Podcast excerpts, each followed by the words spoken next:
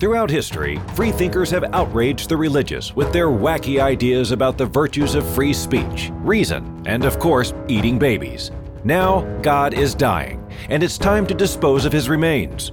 From the pits of hell, Satan sends two puppets of the imperialist West and the Zionist Jews against God, Islam, and tiny kittens to bring you their propaganda and conspire for a new world order. This is Secular Jihadist for a Muslim Enlightenment with Ali Rizvi and Armin Navabi. Welcome everybody to another episode of Secular Jihadist for a Muslim Enlightenment. My name is Ali Rizvi. Armin, how are you? Armin, you, you, you're a little tense today. Yeah, man, I woke up like, I know the protests, Iran protests were intense, but this morning when I woke up and I saw the messages coming at me from Iran, Uh, the, the amount of, like, it was already escalating yesterday, but this morning when the, like, it was already, the speed at which things were changing on the ground was already in t- very extremist today, but I didn't think it's going to get to where we are right now yeah. today. Like, so it, let's, yeah, so, let's, uh, let's figure out, let's, let's give everybody a little bit of a background, because okay. a lot of people may not know what's going on, and I'm serious about that, because the news cycle, everywhere you go, they're all talking about Trump's impeachment hearing. So There's a, there's actually something really, really significant that's going on across the rest of the world. There's several in, in recently protests in Lebanon have caused the Lebanese government to resign. Uh, protests in Iraq have caused the Iraqi government to resign. And right now uh, we're experiencing some of the most intense protests in Iran since two thousand nine, since the Green Revolution there. Uh, this is way beyond what happened in twenty seventeen, twenty eighteen. Oh, no, twenty eighteen, twenty nineteen. Yeah, by some, by some measures is is getting worse than two thousand nine. By some measures, it hasn't gotten there yet. Yeah, no, no, no we'll yeah. get to that. Okay, okay. We'll get to that. So now what's happening is uh, that this started, quote unquote, started.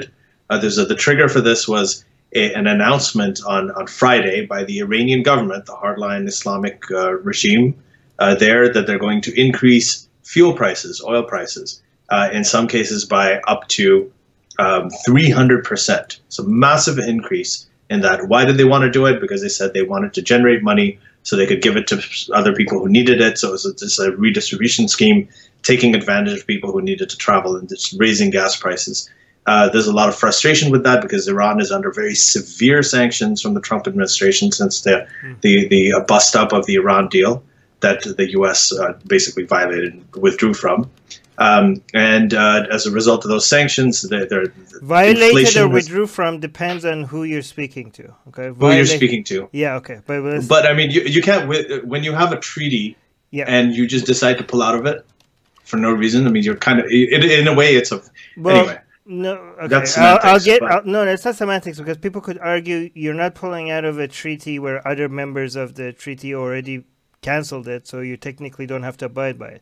When the United States mm-hmm. pulled out, you're not violating because they they've already pulled out. So what you don't have to abide by the treaty. Okay. Yeah. Okay. All, All right. right so on. so what happens is that uh, um, so a- after this, there's like these severe sanctions on Iran. Uh, unemployment's gone through the roof. Your uh, inflation has gone through the roof, and now this announcement of fuel prices, and and these people had had enough. But then, as what happens in Iran, it seems like there has been a bubbling kind of undercurrent of anti-government sentiment and anti-theocracy sentiment, um, and just a problem with the Islamic Republic, a dissatisfaction with their regime for a very long time. And now what you're seeing with these protests that quote-unquote started with the fuel prices, you know, you're seeing people saying, we don't want the Islamic Republic. You're seeing people carrying a flag with the Allah in the middle of the flag cut out. Uh, you're seeing people actually b- burning Qurans. Uh, you're, and, uh, you know, uh, you have all these other protests. You've got the White Wednesday thing, women taking off their hijabs and burning them and so on. So all of this stuff coming in. Banks have been set on fire. Municipal buildings have been set on fire. I mean, the, the entire place is, uh, you know, it's it's a it's a lot of unrest. And uh, Armin, I think you're, you're especially closer because you know a lot of people in Iran. You grew up in Tehran, obviously. Interestingly, another distinction in this protest is that it is not happening as fiercely in Tehran. Mm-hmm. And Tehran is, uh, you know, that's the one place they say, well, you know, Tehran is kind of modern and secular and westernized anyway. This is happening mostly in Shiraz and is it Az Azfa or what's es, the name es of the city? Actually, the the As image, yeah. the videos that are coming out of Shiraz right now are the mo the most intense ones that I have seen. Uh, if I see Parsa is in the live chat, so he might also disagree with me or not. But say, let me know, because I woke up when this morning people telling me that Shiraz has fallen. Like, that's, I don't know if it's like I have to like do a little more more digging, because I don't want to. Uh, a lot of these news is coming from the ground. Some m most of it hasn't been validated by any indep by any news sources, but it is coming from the ground, and the numbers that we're getting is all over the place, right? So the people who've been killed, yeah, yeah, of people that have been killed by the government, like. So the reason why this is so different is because the government didn't wait this time. Okay, so they they increased the prices. People came came into the streets. The government just started shooting at people, directly at the people. Like, it wasn't day two. Like, usually it's like day five, day six. Things get escalated. The government are like, okay, let's start shooting people. This one was like shooting, like day one, shooting people in their face, like right, right away. Or like, holy shit! Like what? Okay. And another thing that was different this time than other, that, and I think, like, if, again, you guys could correct me uh, if I'm wrong, uh, especially Parsa and Faraz. Mm-hmm. oh, no, and Faraz. I, uh, before you go on, I should also mention that whatever information, Armin, that you're getting, all of this stuff, especially since uh, since Sunday. Is that the internet? There's been the largest uh, internet That's shutdown what I was in Iranian, say. No, no, that was Iranian what I was gonna, history. That was what yeah, I was that, about happened, to say. Yeah. No, that was exactly what I was about to say. I would like another thing that was whatever we're getting is probably underreported. Yeah. Whatever. No, hold on. Okay, so the another thing that was different. So the first thing that was different is that they started shooting at people right away. And I think they were, this is something that they were pre prepared for from before. Like, the government was like, okay, this is what we're going to do next time there's protests. Shoot at people right away. Holy, okay? Uh, don't wait. Don't wait for it to get bigger. Another thing that was different is that usually they cut the, in the last time they cut the internet was, again, when things got escalated. Like, you know, four days, seven days, ten days, something. I don't remember exactly how many days after the start of the protest. This is, I'm talking about the twenty eighteen protests, all right? So people are going to start. So remember, we had protests in two thousand nine, we had protests in twenty eighteen, and now we have uh, protests in twenty nineteen, okay? And obviously we have the Islam, uh, the original uh, nineteen seventy-nine Islamic, you know, revolution as well, right? So people are going to naturally compare these with each other going forward. But Uh, it's going to be hard right now to compare this, but uh, with, you know, because we just started. But given how fast things are escalating, this is, even at day four, this is much worse than uh, the twenty eighteen protests when it comes to casualty and the intensity. It hasn't yet gotten to the two thousand nine protest levels, but given how fast things are escalating, it could get there fast. I don't know. We'll see if tonight there's going to be more protests or not. But the number of deaths hasn't reached two thousand nine levels, I think. I don't know, because the numbers are all over the place. Obviously, the government data numbers are, you cannot definitely trust that. They are very low, right? But then I, I was, yesterday I was getting numbers like thirty. This morning I'm getting numbers like a one hundred, from news sources I'm getting numbers like one hundred dead. From ground sources I'm getting between two hundred to four hundred dead. I don't know if that's true, but if that is true, like, holy cow, like, we're day four. I don't, okay, so I'm going to be, tweet. so because I can't ver verify any of this, I'm going to be tweeting about this. I'm seeing the videos. The videos, you can trust the videos, because the videos, at least, you know, these are recorded from the ground.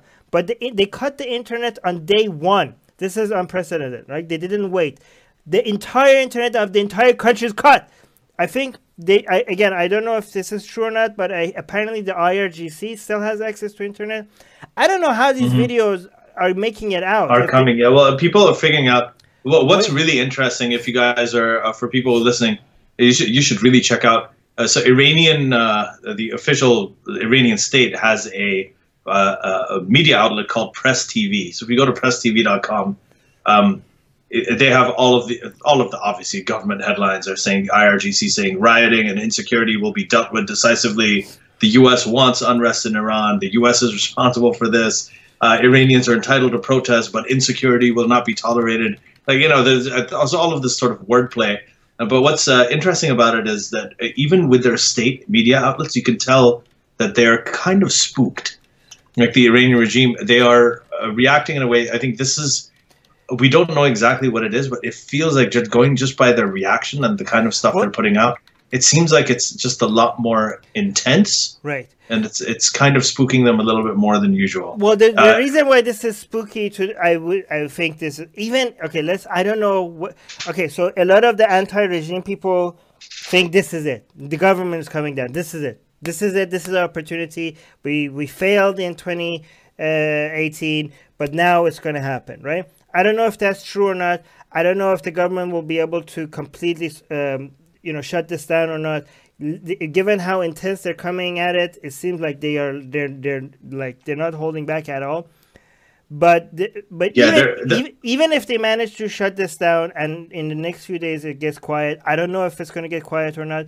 The thing is that the the protests are happening now. What, every year now, and every time it's going to become more bigger than the last time. So even if they manage to shut this down, it seems like it's, this is just going to keep happening. Right, and if it's if that is true, if it's just going to keep happening, you have to remember that the, the government has to w has to be able to completely, you know, shut it down every single time, to for it, for them not to go down. The people have to win one time, right?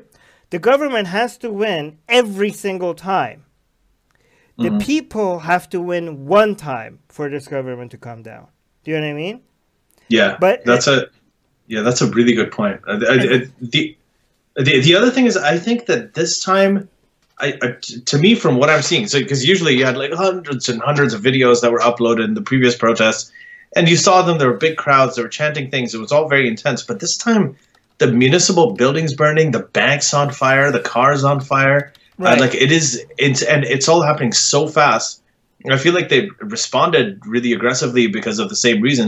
And then the other thing is, like, they're going around, and now they have all these lines like, you know, well, we're, we're trying to redistribute the money and we're trying to give it to the poor people. But the thing is, they're not talking about how they actually got the money by raising fuel prices three hundred percent. So I, I don't even think it's about the fuel prices as much. I feel like no, it's, it's really not. more. No, it's definitely than, not. This is exactly like Lebanon. Yeah.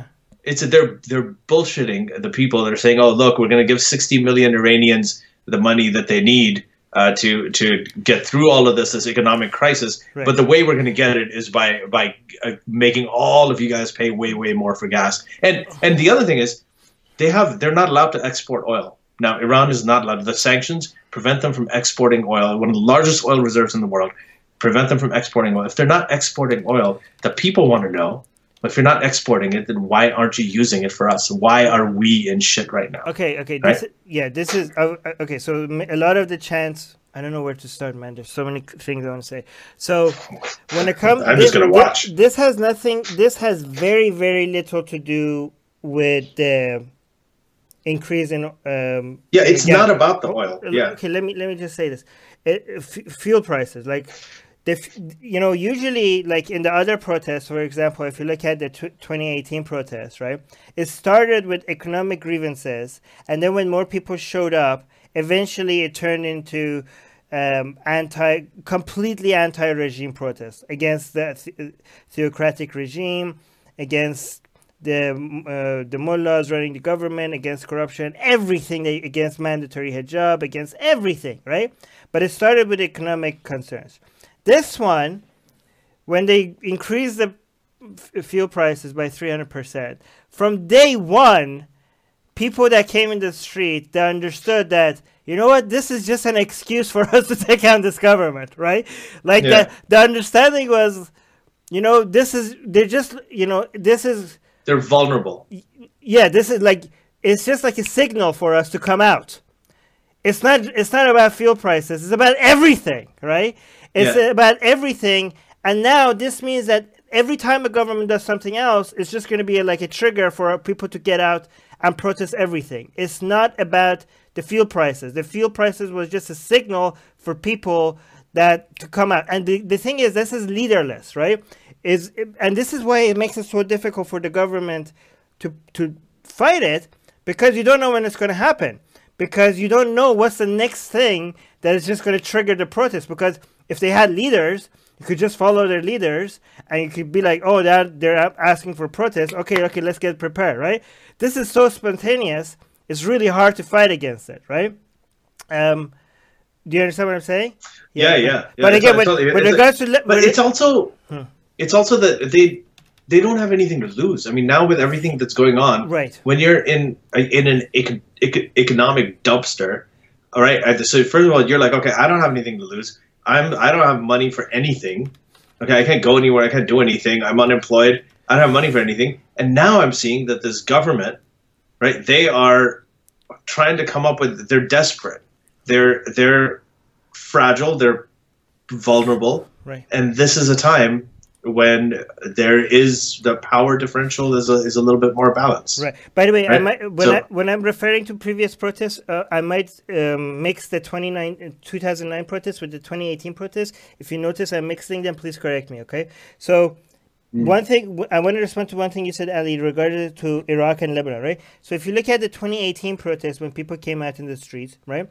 A lot of the protests were like, why are you spending money on Lebanon, on Iraq, on Palestine? Uh, we, you know, we have issues at home, right? That's one of the one of the many, many things that people were protesting against the, the you know, uh, Islamic Republic, right? But now in twenty nineteen, what happened was we had in Lebanon and Iraq, again, you have to understand, Iran has, owns, technically owns Iraq's government, okay? And also technically owns one-third of Lebanon's government, okay, with Hezbollah, right?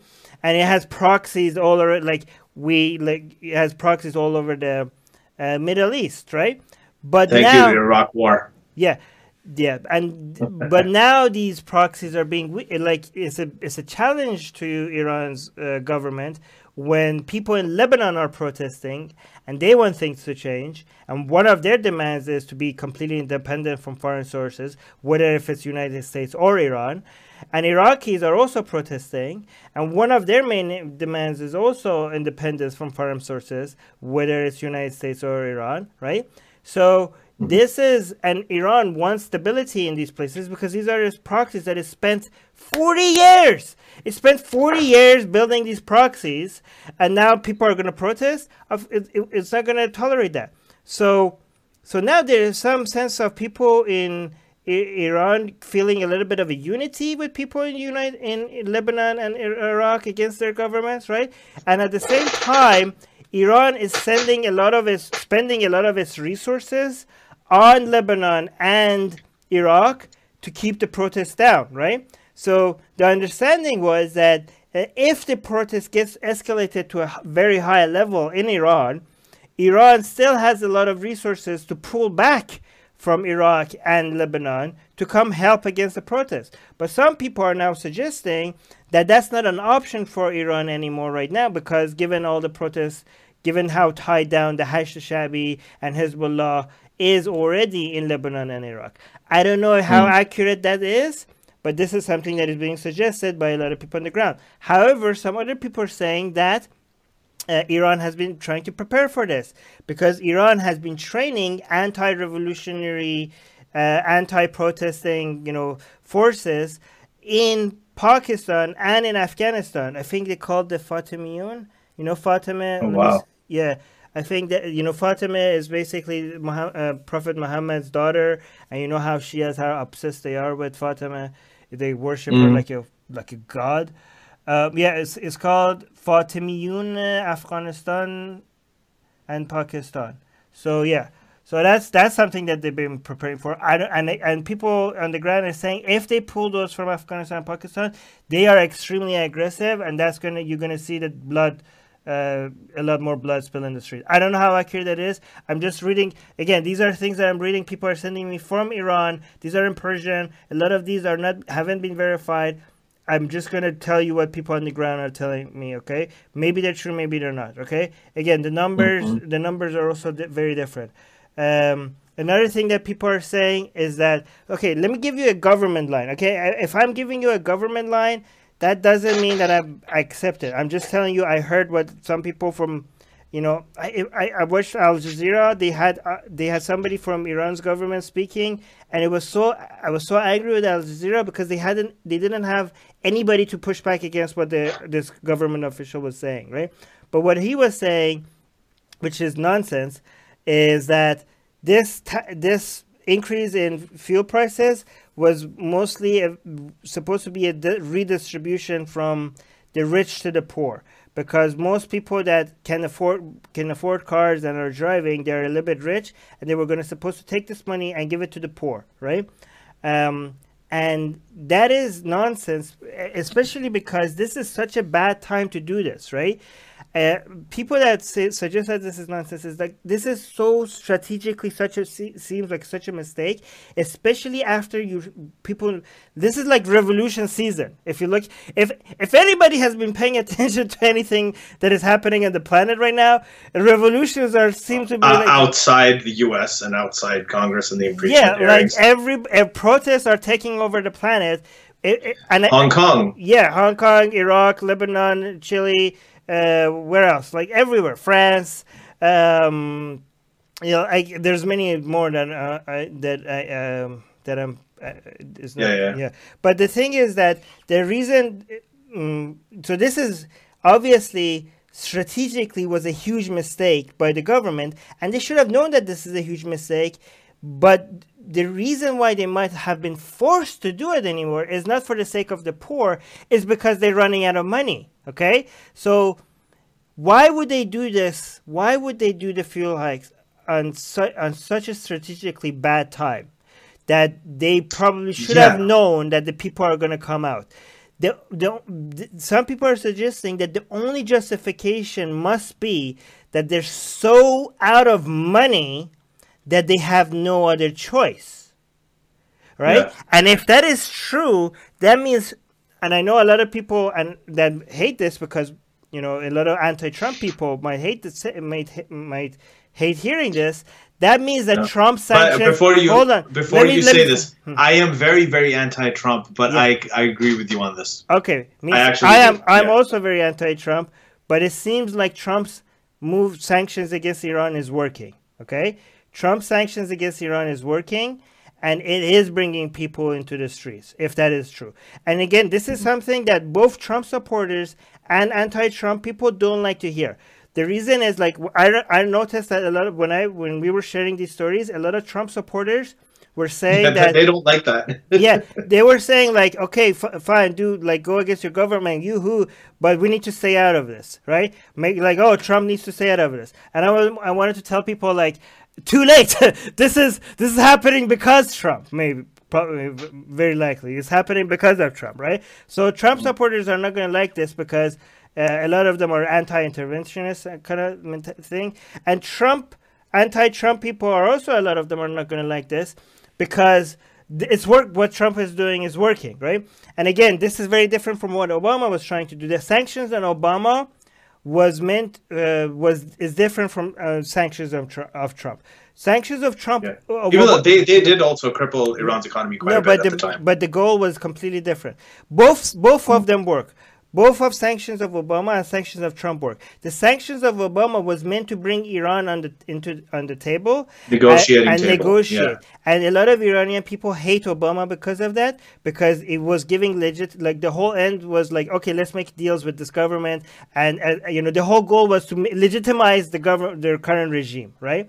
So a lot of Iranian people were like, no. Fuck that, this government needs to fall. So that's why a lot of, again, not all, hashtag not all, but a lot of Iranians might like more Trump strategy because the sanctions that Trump is introducing is meant to topple this government. To destroy the to government. Destroy this government, yeah. right? The, the, the counter to this, though, and Armin, and this is one of the things, from Trump's point of view, this works, obviously, because what he's doing is he's getting, you know, he knew that this kind of thing would happen, uh, or he wanted it to happen at least. And then uh, this, uh, all of the people who came and they protested, they're going to potentially their, their chances of toppling the government. Not saying it's going to happen, but they're higher than they ever were before. Just because the government, as you've said, is so out of money and so weak and so fractured. And and the intensity of the protest. I mean, they're burning posters of Khamenei. All right, they're yeah. it's it's crazy what they're doing. So that's one thing. But the counter is that uh, the people are suffering. So There are people yeah. who are dying. It's the same kind of... No, no, I, I know. I, I'm just presenting the counter argument. Like, the, this stuff is never clean, right? So what what they're doing is by choking off the people and messing up Iran's economy and making, essentially, the people suffer. The people are angry. Like, the, the Iranians right now, they were not happy, just overall, with uh, the, the collapse of the nuclear deal. So they, they, they're, they're pissed off at the U S for the sanctions. The Iranians are. But they're also pissed off at the corruption of their government. And they feel like both of those things go hand in hand. So for them, it's not like, is this America's fault or is this Iran's fault? This is like, no. uh, it, it's it's both of them. Well, right? it's, it's hard. Okay, okay. So here's the thing. If you if you ever say the Iranian people think this, you're... you're yeah, yeah not, I, I know I know what you mean. I'm, I'm going by... Um, It's, it's no, you, going by you're going to of... find every different view under the sun, okay? Of course. So the yeah. thing is that a lot of people, a lot of, okay, so for example, a lot of Iranian people might love Trump. They're like, yes, this is exactly what we needed. Yes, people are going to suffer, but if we remove the mullahs, it's worth all the suffering, right? Some people are like, we're like, no, my dad needs medicine. My dad has cancer, and because of these sanctions, I don't have medicine for my dad. Exactly. So, you know, fuck Trump, right? And you're going to have some other people that, you know, there are many different, uh, many people might be like, fuck Trump, but let's take advantage of this opportunity anyways. So some people are going to be like, I, the, oh, the analog for, for so, people who hear, if they, if they want to understand what the analog is, it's like, you know, when, when Bill Maher said, he's like, I really want there to be an economic recession because I know that some people are going to suffer, but at least it'll, it'll uh, get Trump out of office, right? That, so it's that kind of play where it's, right. it's, but, it, there is suffering of people involved, but, my, but the ultimate goal is still that. I mean, that's not something that the Trump administration. But I'm saying that this is not what this is not what all Iranian people. Anybody that says this is what Iranian people think, they're wrong and right at the same time. Because not all Iranian people think that, but there are some Iranian people that do think that, right? They're very accused of that this week. No, I'm not accusing you of that. I'm just saying you're right and wrong at the same time. It's uh, Brett Weinstein actually. You said that. No, let's talk. Uh, Twitter uh, the other day, no, okay, Ali. About... I have so much to say, so yeah. let's stay on focus. Let's stay focused, okay? Um, what, what, what, one thing that I'm reading so, a message from somebody that got the news from Iran. This is in Farsi. Confirms what Ali is saying. Okay, this is what she's saying. She's saying the protests. This is exactly what Ali just said. I'm reading this for the first time. I'm trying to translate it in real real time. She's she's saying the the protest by people uh, is happening in. Most a lot of it is happening in the lower parts of the city where the where the poor people have lost everything, uh, and and they're and they they what they the only thing that they have is their lives, and unlike the two thousand nine, oh unlike the two thousand nine protests where the protests were happening in more richer part of the cities.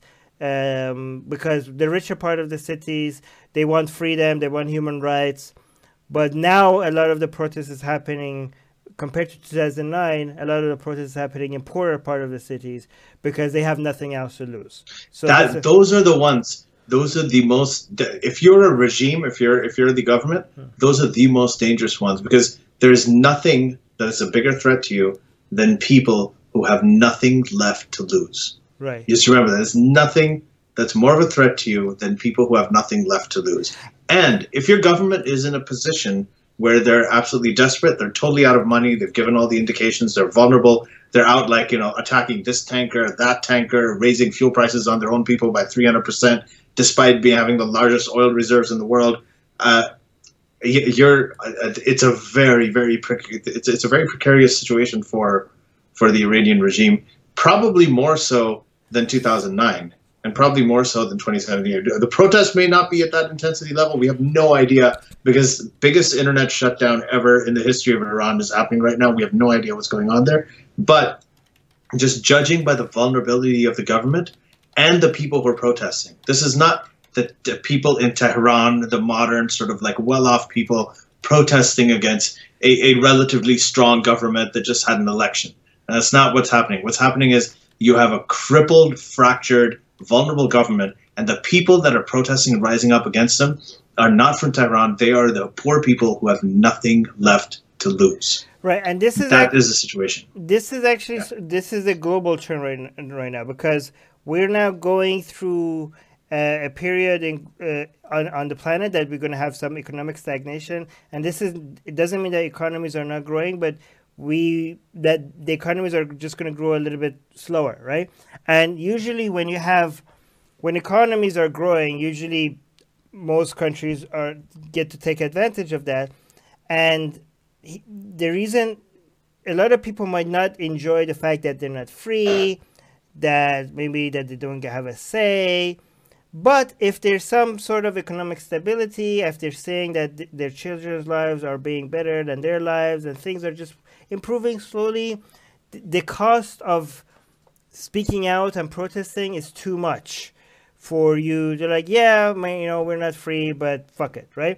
But when you have a global economic stagnation that is going to affect the whole planet, it's going to be a lot of, you're going to have, you're going to see a lot more people that you're not going to be able to keep them quiet for the sake, because you have given them economic stability, right? So this is how demanding more rights and freedom ties into economic stability, because it, the people that want, you know, more rights, if they're economic, if they have economic stability, they might just for, for you know forego the fact that they, you know, just let it go, right? But you're not going to be able to buy people with economic stability uh, if if if the economy is not being supported. And so so this so because a lot of people are like, oh, is this about the economy or is it about, is this about human rights? And I'm telling you, this is how they're two connected, and this is why you're seeing this happening on a global level, right? This is why you're saying that, because like, why is this happening? How, what does Chile have to do with, you know, Iran? Like, why does this got to do, like, how is this happening at a global scale all of a sudden? And this is the reason, yeah. Right? And usually when you go through a period of an economic stagnation, you come out at the end of it with more human rights.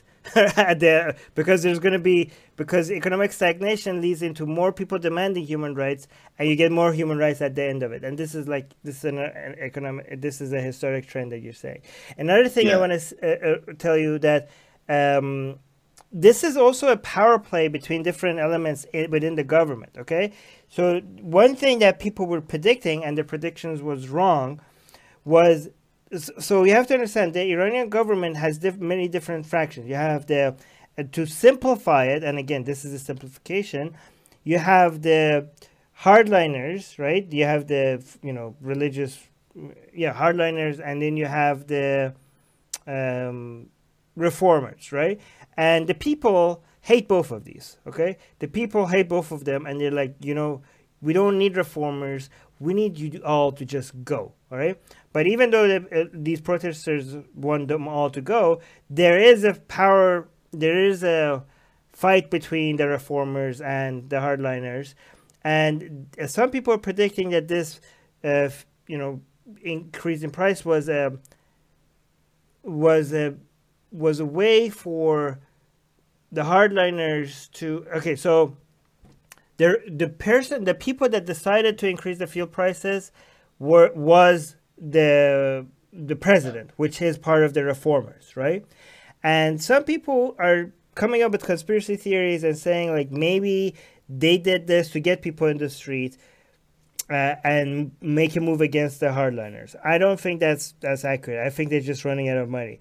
But some people were suggesting that this would be a good time for the hardliners, which is led by Khamenei, who is the supreme religious leader, to say this was a bad idea. We shouldn't have to increase the oil, the fuel prices, um, and make it make it great and get the people to just focus all their anger at the president, which is a reformer. But Khamenei just came out and he supported the fuel, the fuel, uh, the price. Uh, the increase in fuel prices, right? So all of a sudden the hardliners, like, it seemed like a lot of people in the parliament were getting ready to to like seeing all the protests to bring the prices back down. But when Khamenei, when the supreme religious leader comes and say I support it, they back down, because they, obviously the parliament in Iran was not going to make a move against what Khamenei is saying, right? He's like, he's like God in that country, right? So mm. so he support so the hardliner supported the decisions made by the reformers. So Some people are saying that's a that was a strategic mistake because it gives ammunition to people to be against the government as a whole rather than focusing on Rouhani, which is the president. Some people are saying, well, maybe they had no choice. Maybe, maybe for two reasons. Maybe because Khamenei was, would have seen that the Majlis, which is the parliament, is going to bring the price down, but they need the, the money, so they, they didn't want to do that. Or maybe bringing the price back down, given what we've seen in Lebanon and Iraq, if you give the protesters just a little bit, they're not going to be like, okay, great, we're going to go home now. All right? That's not going to happen. They're going to be like, oh, wow, we forced them to do this. Let's get more. Right? So based on what they've seen in Lebanon and Iraq, I think Khamenei realized that that would be a strategic mistake. So he was like, no, let's not reduce the prices. Um, I'm going to tell, I'm going to support the reformers so that doesn't happen. Right? So again, these are all speculations, and yeah, uh, things are changing on, on a minute-by-minute basis. So you know, I'm gonna, you know, yeah. I'm gonna give you some updates of some videos, and I'm gonna try to so, be as yeah. objective as possible on, on my Twitter account, right? So if you, you might, the people that are listening to the audio version of this, they might once you once the audio comes out, things might have completely changed on the ground, right? So follow me on Twitter um, at Armin Navabi, right? And or just search for me on Twitter, Armin Navabi, it will show up, right? Mm-hmm. And I'll try to give you as objective, uh, you know, give you objective updates as much as possible, because everybody, everybody on all sides is completely biased, right? And I'm, I'm biased, right? So, like for example, I'm seeing videos coming out of people burning down mosques and the Quran, right? Like that's what videos coming out of Iran, people burning Qurans and mosques, right? And I'm like, okay, who's doing this? And here's the interesting thing is that, so, so when when when they burned the police station, people were like, yay! When people when they burned the um, banks and uh, you know government buildings, government buildings, everything, people were like, yes, yes, yes. But all of a sudden, a hospital was burned down, right? And then when the hospital was burned down, a lot of people were like, wait, no. Uh, and some the the protest, the people from the ground were like, no, that wasn't us. That's the government burning out a hospital to make us look bad. To make right? us look bad. And and te and to be to be fair to the people that are saying that, I've seen them. I've seen videos of I R G C, right, they, which is the the theologically driven um, army of the uh, of, of of Iran, the more theologically driven branch uh, of of uh, Iran's uh, army. They I've seen them destroy property. So, like, vi there's video evidence of that before in twenty eighteen. There's video evidence that they were destroying stores and everything so that people could be like, oh, no, look at what these protesters did. Oh, protesters bad, right? So I've seen them do that, but there's, but I've never seen them burn out an entire hospital, right, so far. So yeah. I'm just saying, I'm not saying they haven't done it. I was just saying this is, this is what people are saying, right? The protesters yeah. are saying it wasn't us. This is just meant to make us look bad. I don't know who to believe. Another thing yeah. is that it's interesting because among the protesters, we have some protesters that are extremely anti-Islamic, right? Extremely anti-Islam. But we also have protesters that are against the government, but they're not necessarily anti-Islamic, right? So n now that I'm seeing videos coming out that, they, that the, they're burning Qurans and burning mosques, right? The protesters that are anti-Islamic, they're like, yes, this is us, right? This is great. But the protesters that are anti-government, but not necessarily anti-Islamic, even even some of them that are not Muslims themselves, they're not, they don't like to be so aggressively yeah. anti-Islam. For, they're, they're for them, saying, that's like burning down the hospital, right? Yes. So they're saying those were yeah. also the government. I like, okay, so I, I like the government is burning mosques and the Quran to make people feel like, holy shit, these protesters are heretics, right? This is not us. The protesters would never offend other people's like religious beliefs. So like, yeah, okay, so it seems like we're just, everybody's deciding who's burning down what based on their own ideology, right? Yeah. So if it's... And, so, and the government... Well, I mean, the, the thing is the government can play those divisions, right? Right. They can they can make their case because their whole thing is that these are foreign protesters and they're they're making this happen. I, I want to actually there's a there's a, one of our uh, listeners, Parsa Shumps. Um, if you're still there, Uh, you wrote in the comment thread, you said, I talked to my friend in Iran this morning. They have been totally isolated. They shut down the whole internet. Yes. Can you tell us more uh, about what your friend told you? Because uh, th the people in Iran that I think a lot of us know, uh, we haven't been able to contact. I know Armin hasn't, right? Yeah, yeah I mean, I have. We we have people that do help us a lot from Iran, and we don't now. We don't. A lot of the things we have no access to them anymore, right?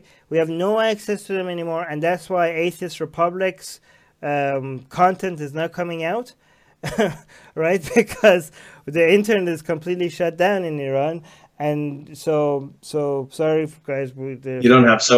Yeah, so so Parsa, if you have any information, if there's anything that your friend told you that would help this conversation, because as you can see, the way that we're talking about this, I mean, we have a good idea of what's going on based on, well, I mean, especially Armin, based on like all of the people, but all I, the information that he's been receiving.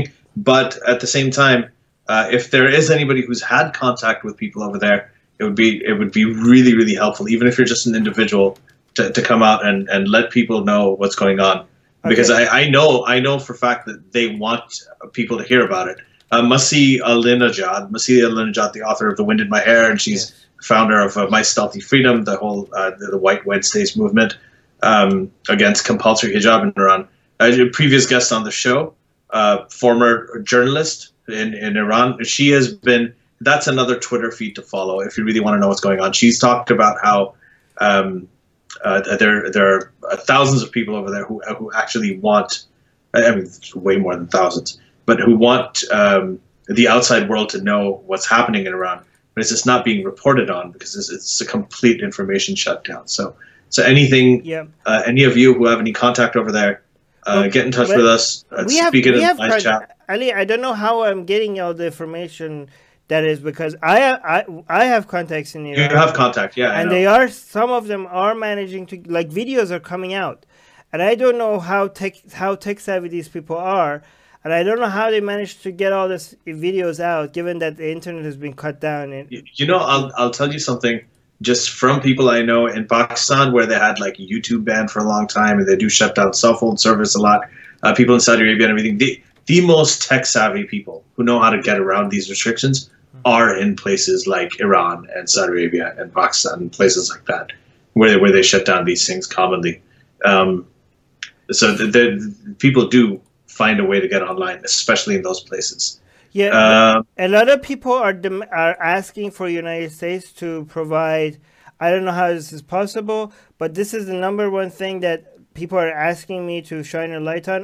I don't know if this is technically possible, because I, I forgot which government official um, said that said that what we need is to give Iran free internet, right? I like I don't know how that works. Like, is that like a satellite thing, or how does that work? But people in Iran. No, no. Elon Musk just shuttled like I think sixty satellites into space for for internet for the whole. I, I don't know whether that's a free thing or what it is. I, So but, yeah, but but this, who, whatever government official, Parsa, do you know? Um, by the way, we got a super chat from Jennifer. Thank you so much. Oh, we did, yes, today. Jennifer. Thank you so much. But really. But Parsa, can you uh, let me? If you know this, can you, I know there was one major government official that was promising, that was either prom either promising or suggesting that what United States needs to do is pr to pro because internet is shut down in Iran, is to provide the uh, uh, Iranian people free internet somehow, right? Mm-hmm. And I don't want, first of all, I don't know who this government official was. I saw it, but I forgot. Second, I don't know if this is even technically possible, or is this just like promises that it's not going to ever be fulfilled.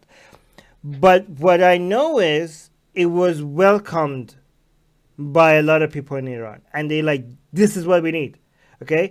This is this is a lot of protesters from Iran were suggesting that if United States could help in any way, this would be it. Like anything non-military, right, intervention, like to somehow provide if internet uh, internet to the protesters, to the people, so that when the government shuts down the internet, they still are in touch. The reason why internet, the reason why government shuts down the internet is for two reasons, and those are the exact two things that the protesters need the most. One, for them to stay in touch with each other, because they organize, they say this is where you're going to go, this is where you're going to be. Um, and two is to stay in touch with the outside world, because these videos coming out, and I know when the internet gets connected, man, when the internet goes back on, we're going to get flooded with videos. There's going to be, this is going to be really bad, right? Like a lot of videos are going to spread, uh, come out. And Ali, I've seen yeah. with the limited connection that these people have, the the pro, the go both the protesters and the government has come out with a lot more experience compared to twenty eighteen, right? Yeah. So the the protesters, they have been prepared for this. Like like they didn't like the protesters, uh, both inside and the people that provide information to them outside of Iran, they haven't been sitting by. They have been coming up with the best strategies, the best techniques, uh, and they didn't know when the next protest is going to happen, but they were ready for what when the next protest happens to how to provide people with the information they need, right? They're telling them when you're going at the cops, have like a U formation, and this is the reason why. They're telling them to wear masks. Uh, they're telling them to bring buckets with you so that when they throw a tear, uh, tear gases at you. They learned from Hong Kong. Ali, they were watching Hong Kong protests, and now like they, they, they came up with guidelines on what works best based on, because apparently the Hong Kong protesters were very, very good at coming up with yeah. the best techniques against the, against the police. And they they, they, they've been taking notes, and now they're sharing them with the protesters on the ground. So they're going with buckets, and then when they throw the tear gas, they just put, put the, the They take the tear gas, put it in a bucket, and they close the door, right? So the protesters seem a lot more organized, clever, and like informed on what works. But yeah. and, and also like they're telling doctors to like doctors that support the protest, because they can't go to the hospital, because a lot of protesters when they get injured, they can't go to the hospital, right?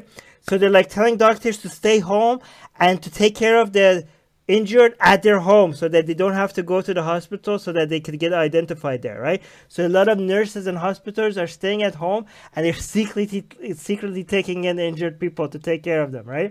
So wow. that but wow. but so yeah. the protesters are a lot more uh, getting a lot better, but the, also the government is also has learned uh, they the government is learning from China. It's very interesting mm-hmm. because the protesters are learning again from anti-Chinese protesters, and the government is learning from China on how to do crowd control.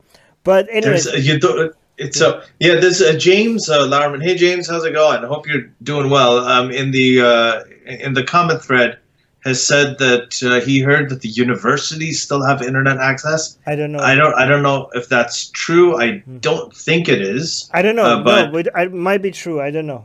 It might be true. So it seems like I, I'm kind of uh, reading about this. One thing that is different, I think, Armin, what you talked about is the the two reasons they do it is to prevent people from talking to each other, and then to prevent people from talking to the outside world. Mm-hmm. So in the past, it seems that whenever Iran has blocked internet connections, they've blocked international internet connections, so people can't communicate with the outside world.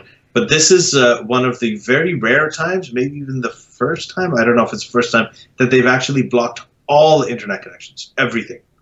Um, so uh, this is from Wired.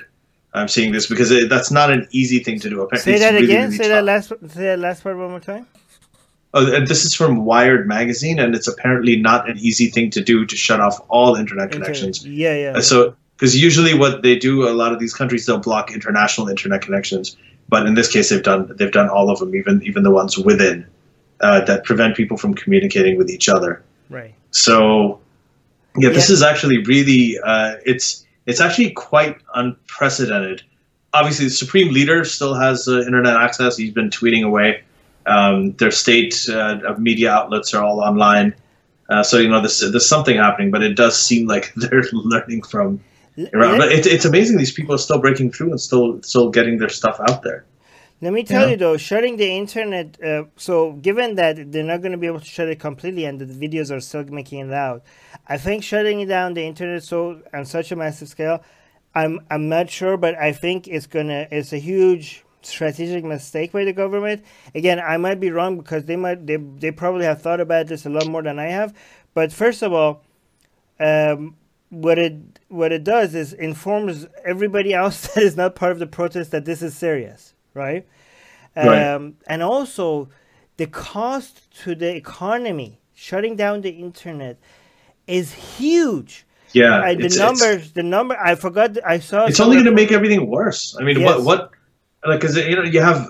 I, I, I, this is, I guess, this is a question. How selective can you be? According to this article I'm reading, it seems like it's very difficult to be selective, where you're cutting off all internet connections from people to each other, but at the same time, all the banks are still in business, yeah. which require that. Yeah, all the banks the, need that. It's, it's going to be travel. Yes, uh, schedules, like all of these. There's so many things that rely.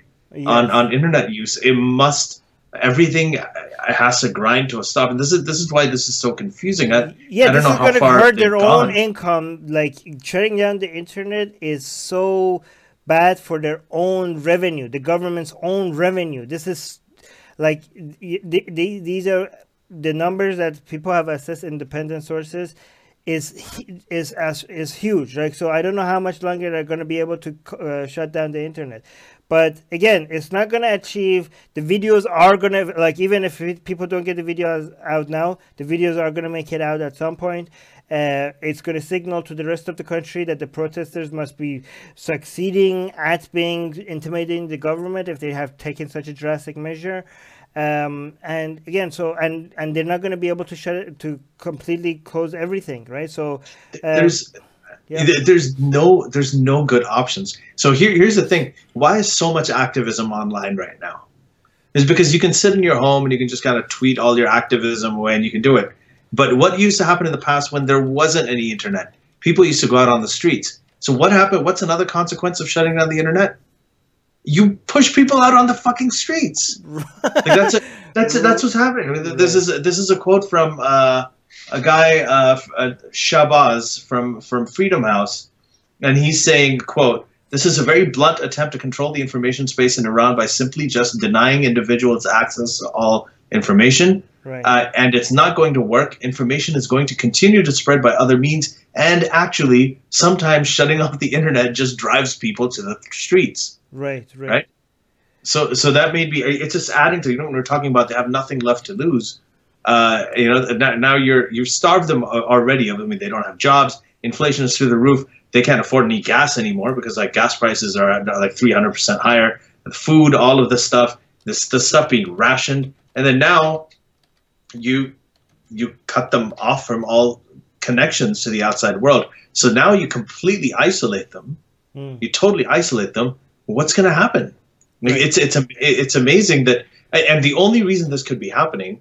Is I mean, this is this is not a dumb regime. It's not like they know the consequence. They don't know the consequences of this.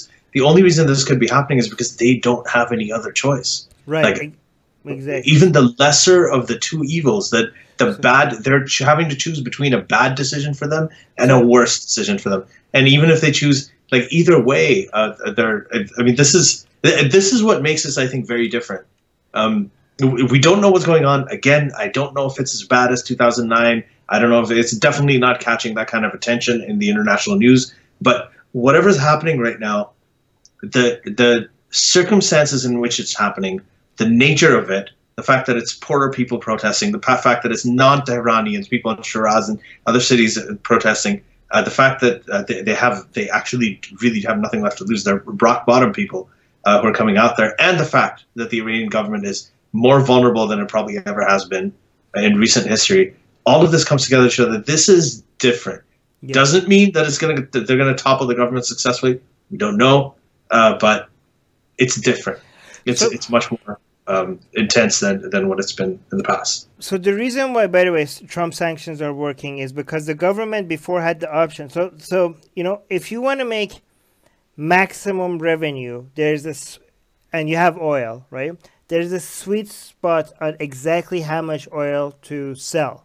Right, if you if you go more, it's going to increase the supply too much. It's going to bring the prices that too much too low, so it's going to reduce the revenue. But if you go lower, then you're selling less oil, and the revenue you're making out of it is less. There's always a sweet spot to have the the how much oil, and that's why OPEC, you know, they get together, and that's why you know, the whole point of OPEC is to for them to decide what that sweet spot is, right? But so you could stay at that sweet spot, but then when you when you're desperate for cash and you need money like right now, like like holy shit, we need money, money, money, like we need like there's some Uh, we needed an emergency situation, countries that have oil, they whole, always had that option to go above that point and just sell more oil, even though, you know, it's not strategically a good idea. But if they're desperate, they could just sell more oil and they could just relieve the situation in that situation for a short amount of time, right? The reason why Iran is not, the Iran's government is not able to do that is because of the sanctions, right? So they have, they have no money and they need money, re apparently desperate for money, so they're just like increasing the price of fuel, which is very, I mean, you know, very interesting that a country with this much oil, like that means like the, the tight grip that Trump had managed to, that wanted to put around Iran to not, for it not to be able to sell its oil, it worked. Like they, they mm. cannot sell their own oil, right? And it works. So this is, they're, they're going to their people. So that's one thing. Another yeah, they're thing, trying to recover that revenue from their own people. From their so, own people. But another yeah. another thing I want to point out is that there's a, now there's a huge debate or fight or debate, depending on how intense you want to make it seem, uh, between the anti-government activists, right? On how violent they want to get with this, right?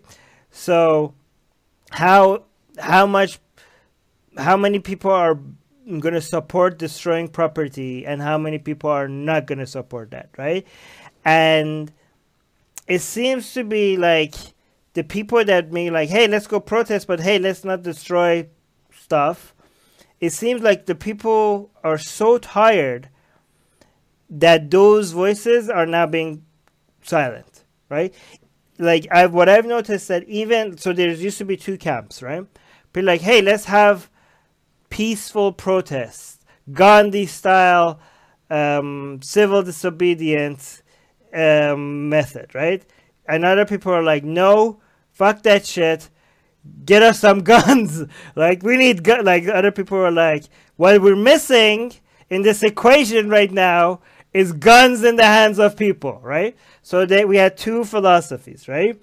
Uh, and that's that, that what I'm noticing is that because previous protests didn't break down this government, a lot of the people that were like, hey, we need just civil disobedience, Gandhi-style protests, it worked so many times in the, in the, you know, in the twentieth century with like, you know, we had Mandela, we had Gandhi, we had Martin Luther King. That's the kind of, that's, that changed regimes, that changed governments. That non-violent. That, that forced governments, you know, a lot of black people in the United States went to restaurants and they kept getting arrested, but they showed up more. That changed policies, you know, of U S government. So it worked. So we could do the same thing. Uh, and given the protests haven't, previous protests in Iran haven't worked, these people now have to say the same thing now, today, they're going to get attacked by a lot of other activists online. Like your Twitter, like if you say like, hey, we need peaceful protests, a lot of other anti-government activists online, they're going to come at you. They're like, fuck that.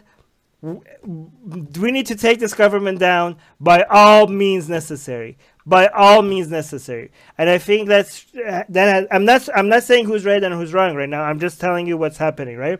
It's just the level of frustration and the impatience, the amount of people are running out of, you know, patience. They're like, you know, just just drop, you know, we need to find a way to to destroy things. We need to find a way to kill people. We need to find a way to fight back. All right. So this is now the new, the, and I and I think yeah. a lot, yeah. But so Parsa was asking about the same thing. Yeah, I have a so Faraz Kiani's got an interesting question. This is something I wanted to ask you, Armin. Right. But I I, I do want to set up set this up with a comment as well. So Faraz is saying, uh, I'm so upset the West is universally silent and the media doesn't cover protests. Yeah, I hear you. Uh, I feel the West is by and large reluctant to be used as a pawn of the regime propaganda. Uh, regime will delegitimize protesters as puppets of the West. So th there was this was a really big conversation actually during the Obama time.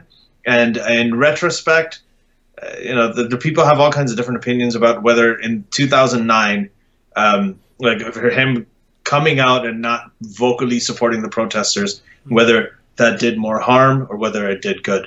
So uh, the question here, I think at that time, the thinking was that you had the Iraq War, it was a very new thing. Saddam had come down like just about six years before those protests happened in two thousand nine. And uh, there was this, you know, they thought that they're going to be greeted as liberators. They thought that, okay, mission accomplished once the thing comes down. But it turned out that uh, they, they didn't really like the Americans either. And there was this insurgency against the Americans uh, for doing that. So the the the bet, the gamble that they took uh, during the Obama time in two thousand nine was that, well, these protesters, you know, there's a lot of conspiracies that the protesters are supported by foreigners or funded by foreigners. So first of all, we don't want to give the regime the power of of enforcing that narrative, reinforcing that narrative that these these people are being supported by America. Uh, that was one thing. The other thing is that the Iranian, these protesters, they may hate what's happening with the Iranian regime, and at that time it was the the election issue um, uh, with uh, that Mousavi, you know, versus Ahmadinejad. And so, so there was, so, so they they didn't want um, the U S didn't want it. They thought, okay, fine, they don't like the Iranian regime, they're protesting against that. But if the U S comes in, then we're going to unite them all together because they're going to also be against us. Well, I, so that's what I used to hear. Uh, so sorry, finish your question. No, no. So I'm saying that that's what we heard before. But again, as Armin is saying, in Iran, you ask ten different people to get ten different opinions, right? Well, so, well, so we don't. But in retrospect, but huh? there is there is trends though, right? So what you just said, I heard that more in twenty eighteen than now. Okay. In twenty eighteen, that that art line of reasoning, like, hey, you know, this should be from the ground. This is the people's revolution. U S stay back, stay the fuck out of this. We get no, no, it. No, but it, it's no, not let just me, that. Let me let me finish. Yeah, me yeah, finish. Go on. We heard some people say that, and then some other people were saying, like, some other people from Iran were saying, no, United States, we need United States help. Please help us. We need your support. And some people were like, no, this is our revolution. Keep the U S out. If if you bring the U S in, then this is going to, the narrative will be that this is foreign intervention, right? Right, so, which is but, what the regime wants. Yeah, but that argument, I don't see it that much anymore, okay? Because... Yeah, I, but, that's what me, I'm saying. I, I'm me, not... Yeah, yeah, the, yeah reason, the reason why you're not seeing that, you're seeing that less, it's still there, is because, well, what happened? twenty eighteen protests came and went, and the government is still in power, right? So now in twenty nineteen, they're like, you know what? If the devil himself wants to come and help us, we'll take it, right? Like, because because of the amount of impatience and because of people des- desperately wanting to topple this government, they're, and they're like, I, I even hear people saying, you know what? We know Trump doesn't care about the people.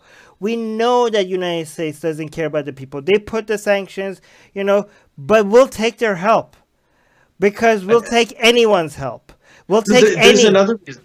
Yeah, there, there's another reason for that, too. I think the thinking on that has changed, um, and I, I completely agree with you. I think the thinking of that has changed, and maybe when people think hindsight is twenty twenty, Obama should have done more, maybe for that time Obama did the right thing. Who knows? But for now, the, it, it, the regime is going to accuse them of being foreigners anyway. They're going to do that anyway. No, that's what so, I was going to say. So exactly. If you're getting those I wrote that down. Anyway, to, I wrote exactly that well to say take, that. Yeah. You might as well take the help. No. Right? So, so is it? So they say and, exactly. So let's say let's say there's a situation where people come out the street, and it was not because of the sanction, and they had no support from the U S government or any other foreign act, foreign actors. The go, Iran's government will still say will still say this is foreign intervention. These are foreign agents. This is Zionist, you know, Zionist inf- uh, infiltrators into our country. This is not the demand of the people, right? They will say that. So people are yeah. like, well, fuck it, we might as well get their help. get the help. It's not like it's going to change the narrative. Right. Like, if, if you want to push that narrative, let's make it real. Let's at least take advantage of it. Right, right. right. Like, but let's take it. It would be amazing if they did that. The, the other thing is that I think that um, I think there is a space. Like, you know, when you were saying earlier, and this this goes to what uh, what Faraz was talking about, and and I think uh, Muska was also saying, or Beej was saying, you know, how how can how can people help? Right now, there there is a way to help. You don't have to. The U S doesn't even have to overtly do anything to go on, but there there could be covert help, like this whole providing internet access. Internet that would be the main thing. That's the cheapest way. The cheapest and the most efficient way right now to help the Iranian people is for the United States. Again, I will tell you this. I will tell you that Trump is a war criminal that deserves to you know, rot in jail somewhere because of what he did with Yemen and many other places, okay? I will tell you that. But at the same time, if he follows through and does this and somehow manages to give internet, free access to internet to Iranian people, that would be the most help. That would be the most influential thing he could do without, with, with a fraction of the cost of any kind of military intervention. And if he does that, I will give, I will call him a war criminal while give him credit for doing what he would, no, something like imagine, that. Imagine if Trump, of all people, actually ends up doing something useful that helps the Iranian people topple their government. I will give him credit if he does that. And it happens in a way that it didn't happen in Iraq or Libya or any of these other disaster right. areas before. Right. And I, I mean, that would be, um, that would actually play well for him too. I just have a feeling that even if he does a half good thing, he's going to fuck it up somehow. Like it, they, he has this thing, right? He, he could, all he has to do was but, talk about the economy for the rest of the year, and then he could win re-election, but he can't do that. He all right, let's not go into that election stuff, but I'm just saying if he does yeah. give free internet to Iran, I would give him credit for that because that would yeah. be the best thing he could do, okay? And maybe maybe this is what people should do. People should keep tweeting at, not at Trump because his Twitter is so big he's not going to see it, but maybe some, you know, foreign ministry officials and stuff, just tweet at them like, hashtag Silicon free, Valley free. entrepreneurs in Silicon Ooh, Valley. Don't no, they can't. Like, they can't do that because that would be like a private company intervening in a. They in, do in, all in, kinds of shit. No, but yeah, what I think stuff okay. that the U S government isn't doesn't even know. They understand. Okay, fine, fine. Anybody, anybody, just tweet at people. Tweet at Zuck, you know, Zuck or anybody. No, he's not going to Zuckerberg or Elon Musk. Just, just get a hashtag. There must be a hashtag free internet for Iran. I think there is. Um, there must be a hashtag for free internet in Iran. Get it. Get that. Get that going. I think that would be the most influential thing to do with a with a very very very low cost. Okay, but here's the thing. I think what I notice is that a lot of the people, at least to be fair. The, the, the people that are wanting to topple the government, that are part of the atheist republic community, okay, at least th those people, to me, it seems like they are smart enough to know that when it comes to United States trying to help the protesters, if they do that, it's not about human rights, okay? The United States doesn't give a shit about human rights. If they gave a shit about human rights, they wouldn't be supporting Saudi Arabia, okay? This is their own yeah. agenda. This is their own, because they're against Iran. You know, they they they would they would they would the United States government will will will be watch people in Iran starve to death if it means that they're going to protest. They will push for that. Okay, so it's not that yeah, they if they, if they could find a way, if they hold potential yeah. to topple the regime, yeah. they will do that. They'll so let it's not about it's them. not out of their kindness of their heart, like oh the poor Iranian people, let's go help them, right? So.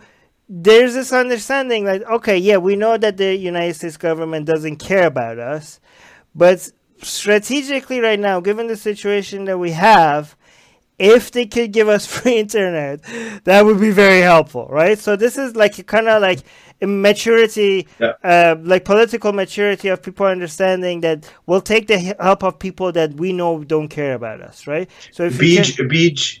Uh, Be Beach Price is saying that there is a hashtag. It's oh. hashtag Internet for Iran on Twitter. Internet for Iran. That's Internet the number for Iran on Twitter. So okay, so, good. so and uh, Faraz is saying, wow. uh, or no, Beach is saying, just flood the internet.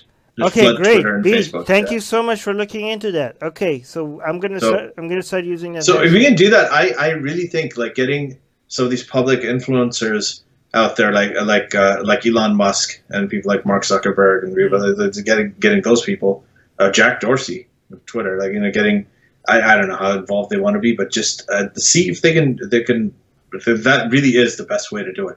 If you you want well, to support them, but you don't want to risk uh, all the downsides of foreign you know people supporting protesters in Iran. Well, then uh, this is something that you can do. Well, I don't know if that's the best way, but that's what the protesters are saying. That's what yeah. the protesters are saying, that that would be the best way to help them. So, th I mean, that's from the people on the ground, right? So, right, right. if you could get so, that, yeah. Yeah, so that's a, a, a... What do you think, Armin, is going to... Because this is the next part of what we want to talk about. Right. Uh, with the time that we have left. What do you think is going to happen next? And this is obviously purely speculative. Oof. Yeah, but I try what, not to do what that. happens now? Do you think there's a few more rounds? I, I am, like I said, my part, I, I think that the factors, like if you look at the people who are protesting this time, it's different. If you look at the status of vulnerability of Iran, the government right now, it's very, very different from the last t few times. Mm-hmm. If you look at the reaction of the Iranian government to these protests, um, that is, uh, you know, markedly different yes. uh, from the past. Um, they're definitely benefiting from Uh, you know, none of this stuff getting, there's no coverage, there's no international, there really is no, I mean, this, it's absolutely insane. There's, there's, there are two major governments in the world, Lebanon and Iraq, the governments have, re have resigned, right? Right. And it's, well, it's yeah. like, the, like not, okay, okay, let me just clarify this. The okay, people clarify. in the Lebanon and Iraq that have resigned were mere puppets that would have been replaced by other puppets. But but there's a but Armin, it's still significant. I, yeah, it is. It is still significant. There is always a puppet. No, yeah. no, no, no. Okay, but it is. It is. They're more of a puppet than the people in Iran, right? Like Hariri is I, definitely I was a yes. puppet. Okay. The, the, the the thing, but and also what I what I noticed is that the protesters in Lebanon and Iraq were mature enough to know that this was just like. Just was just like a rearranging of, uh, not really changing the government. It was just a re rearrangement of people, and that's why the protesters were like, "Yeah, no, th sorry, not good enough," right? Um, yeah, so it continues. And, and all, yeah, the protests continue in Lebanon and Iraq because they do realize these resignations, like the the people that they want to bring on in power are going to still be chosen by the same bureaucracy, by the same people in power that they're against. They're like, no, we don't want you to just move people around. We want you to completely change the system, right? So the, that's why the people. But but I agree with you. It's still significant, given that they managed to do anything. But yeah. it it will be. It's less significant than removing like somebody as big as, I don't know, like Khamenei or something like that. Like yeah. this is, right. So, and again, so, a lot of these puppets that I'm talking about in Lebanon and Iraq are puppets of Iran. Right. So, but, but the, the question, right, yeah. is that uh, what, what do you think happens for me? There's, so there's, there's another kind of interesting, well, that, that, that that's another question I have for you. But what do you think happens when they're considering the differences between this and previous protests? So you already said that, yes, you know, the people have to win once, where the government has to win every single time.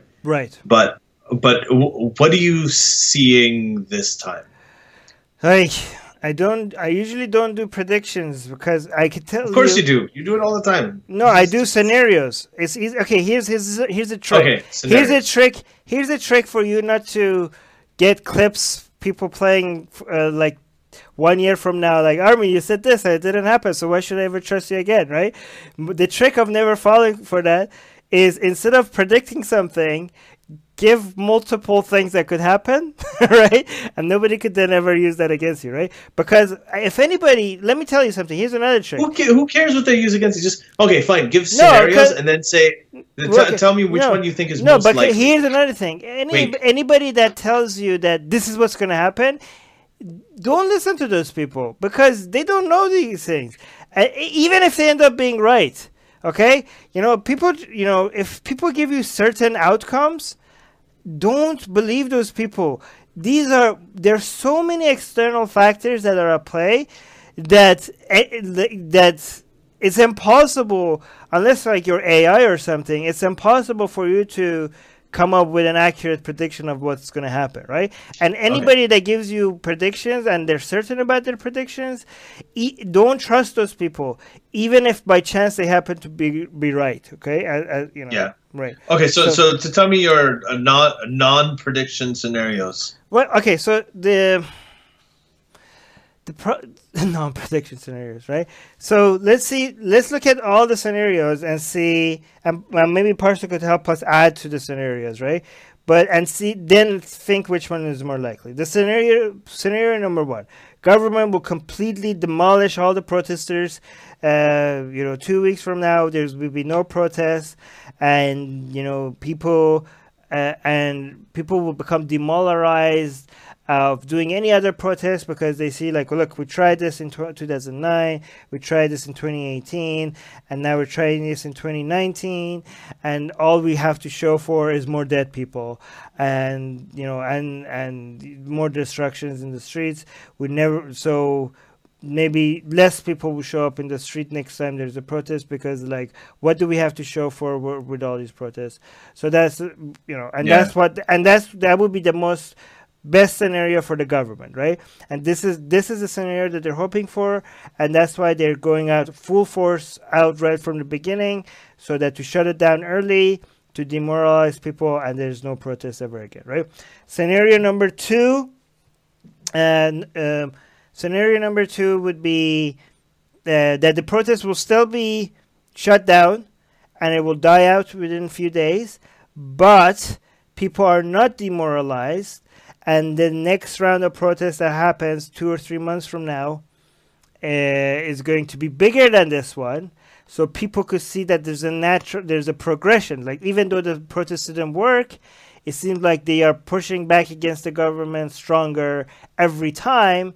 And at some point, the progression is going to be so high that it's going to, everything is going to fall, and they're going to mm-hmm. take over. So even though the government won uh, this round, we're we're becoming better, stronger every time. And obviously, number three is like, this is going to be it. This is going to be the time where the level of aggression from both sides is so much that it's going to go spiral out of control. It's just going to be non-stop protests. The government at some point is going to be given, for, for, be forced into giving, be given, you know, give some of the, give into some of the demands. But as soon as they give into some of the demands, people are going to be like, yeah, no, not good enough.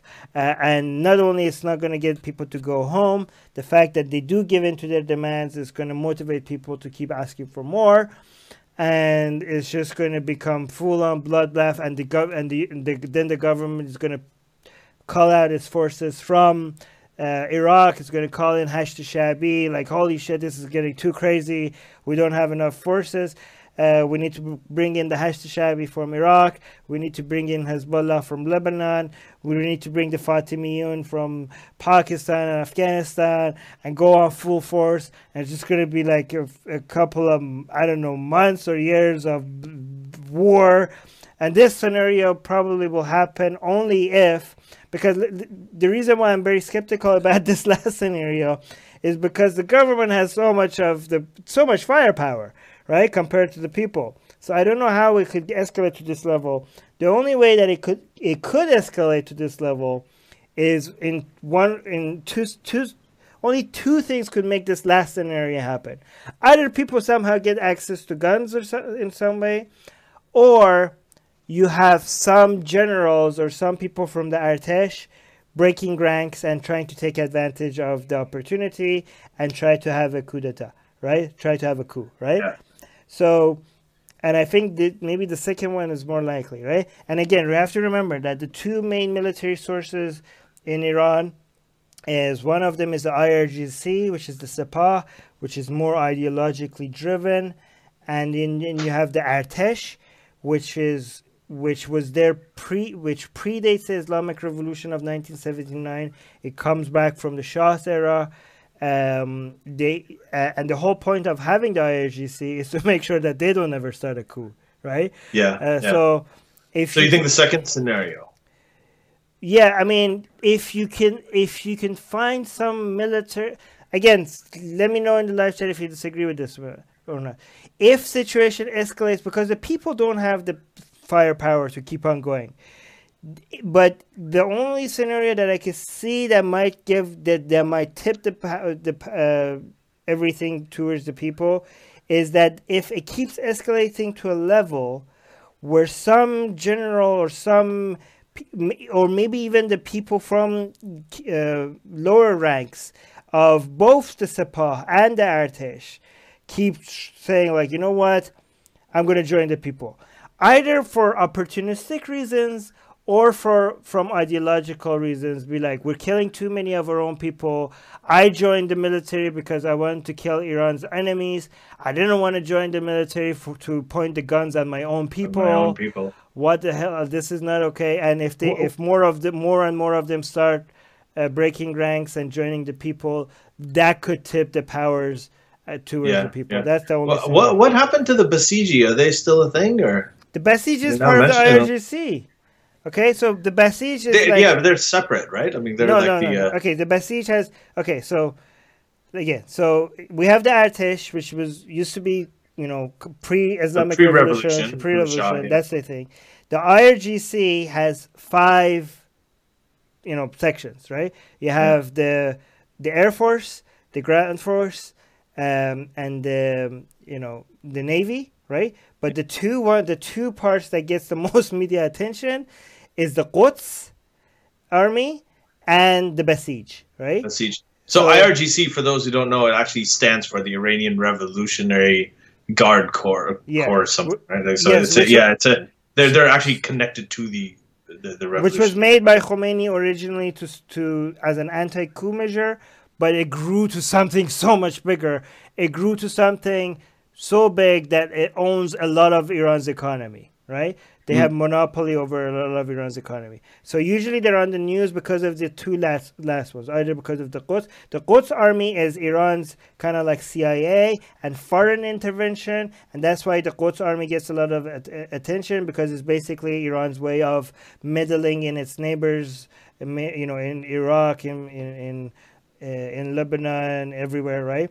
Uh, you know, Soleimani is like a national hero for all the people that like the regime. Uh, and the Basij gets a lot of attention because Basij are the people that basically show up in the streets and they're not wearing any military, uh, you know, clothing. And they just show up and just, just, they just beat the shit out of the protesters or anybody that is acting uh, un-Islamically. So that's mm. why they get a lot of attention as well, right? So they are, yeah, they okay. are pretty much active. The, the part, okay, so... The, The I R G C is under the, you know, part of the hardliners, right? But there are some, yeah. other, like, these are the two main forces, but there are other forces as well. Like, we have Niruye Entezami, we have the Vezarat-e-Italaat. So the Niruye Entezami is kind of like the police. That's under, um, and Vezarat-e-Italaat, which is the intelligence ministry. Those two are part of, uh, are under Rouhani. They are not under Khamenei, right? So...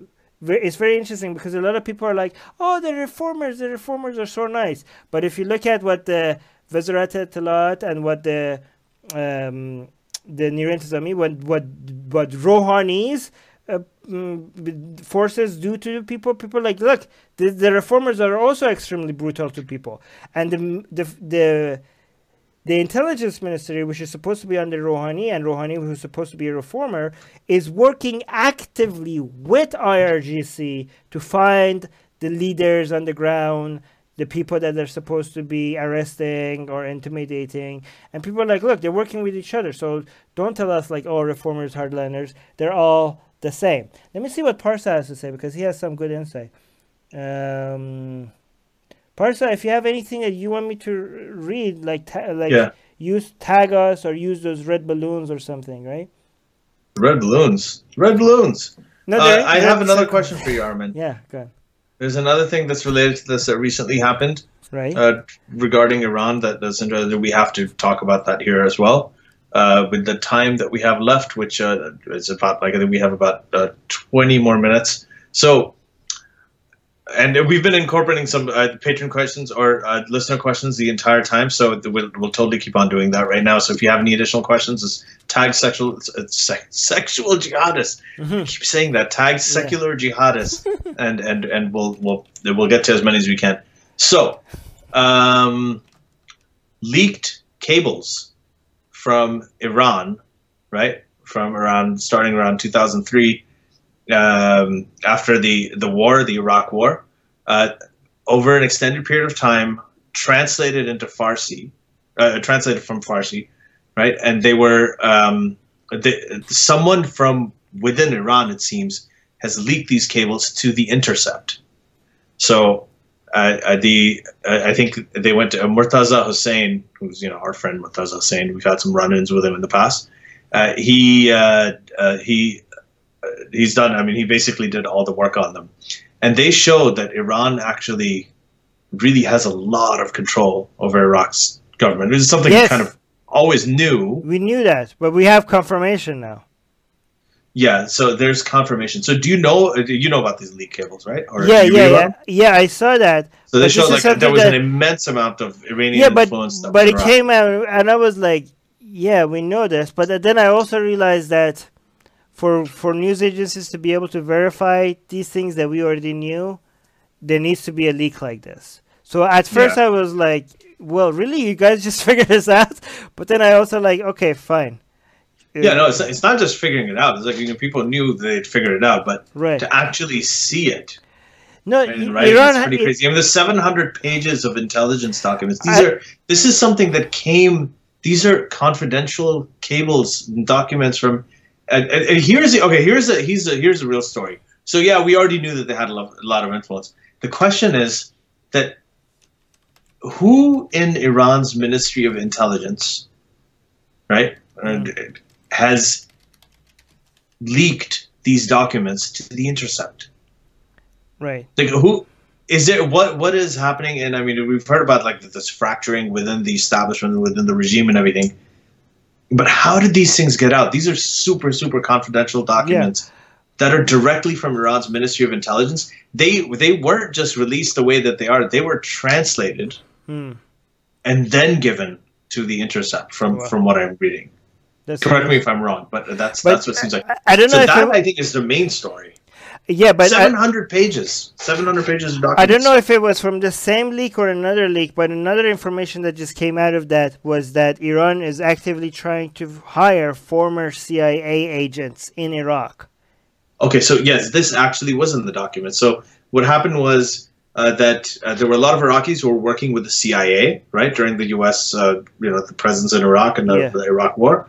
And eventually what happened is Iran poached them. Yes. So now they are, and this is, there's evidence that there are many, many Iraqis. These documents actually reveal that. There are many, many Iraqis who were once working with the C I A, C I A. Or they are now working with Iranian probably. Intelligence. So this is documents is probably, yeah, yeah, yeah. But this is pretty, I mean, that's pretty smart for Iran to be hiring former C I A agents in Iraq, right? But let me tell you, the reason why Iran has such a, such a powerful grip over Um, you know the, and I, I don't see this from a conspiracy. It's not a, you know, a lot of people when they um when they say deep state, they're talking about conspiracy theories. But before these conspiracy theories, deep state was a real thing. Like it's a real thing. You're just talking about the technocrats that don't change. That's all it is. Forget the conspiracy theories. We're just talking about the technocrats behind the people that get elected that don't change. Right. The reason yeah. why Iran has such a huge, you know, influence over the people uh, in Iraq, over the deep, you know, the deep state of Iraq, uh, behind the people that are keep getting moved around, is because of because Iran was working on Iraq way before Saddam was being removed. Like the people that Iran has now in Iraq are the same people. A lot of them are the same people that Iran was gaining influence uh, on against Saddam, right, for a yeah. very long time, right, and it's very easy. Given the theological closeness Iran, uh, Iran's Shia regime has with a lot of Shias in Iraq, right? And how a lot of people wanted to lose the, within Iraq knew that the ideology, the Shia ideology in Iraq, is such a great way for them to take opportunity of the mass support of the people of Iraq for like Shia clerics, if the right opportunity presents itself. So for many years, they were preparing for something like the removal of Saddam, and eventually it paid off big time. But another thing I want to point out, I want to bring back the uh, conversation back to Iran, is with regards to, you know, the predictions that you men mentioned. One thing that I can't wrap my head around is that the plans that these people, the people in Iran that support removing the government, right? I, I, and I, and I know, uh, I think I'm going to get criticized for this by a lot of Iranians, but I don't know how they're going to be able to manage the country after. They maybe they have, maybe they can, maybe they can't. I just can't wrap my head around it, right?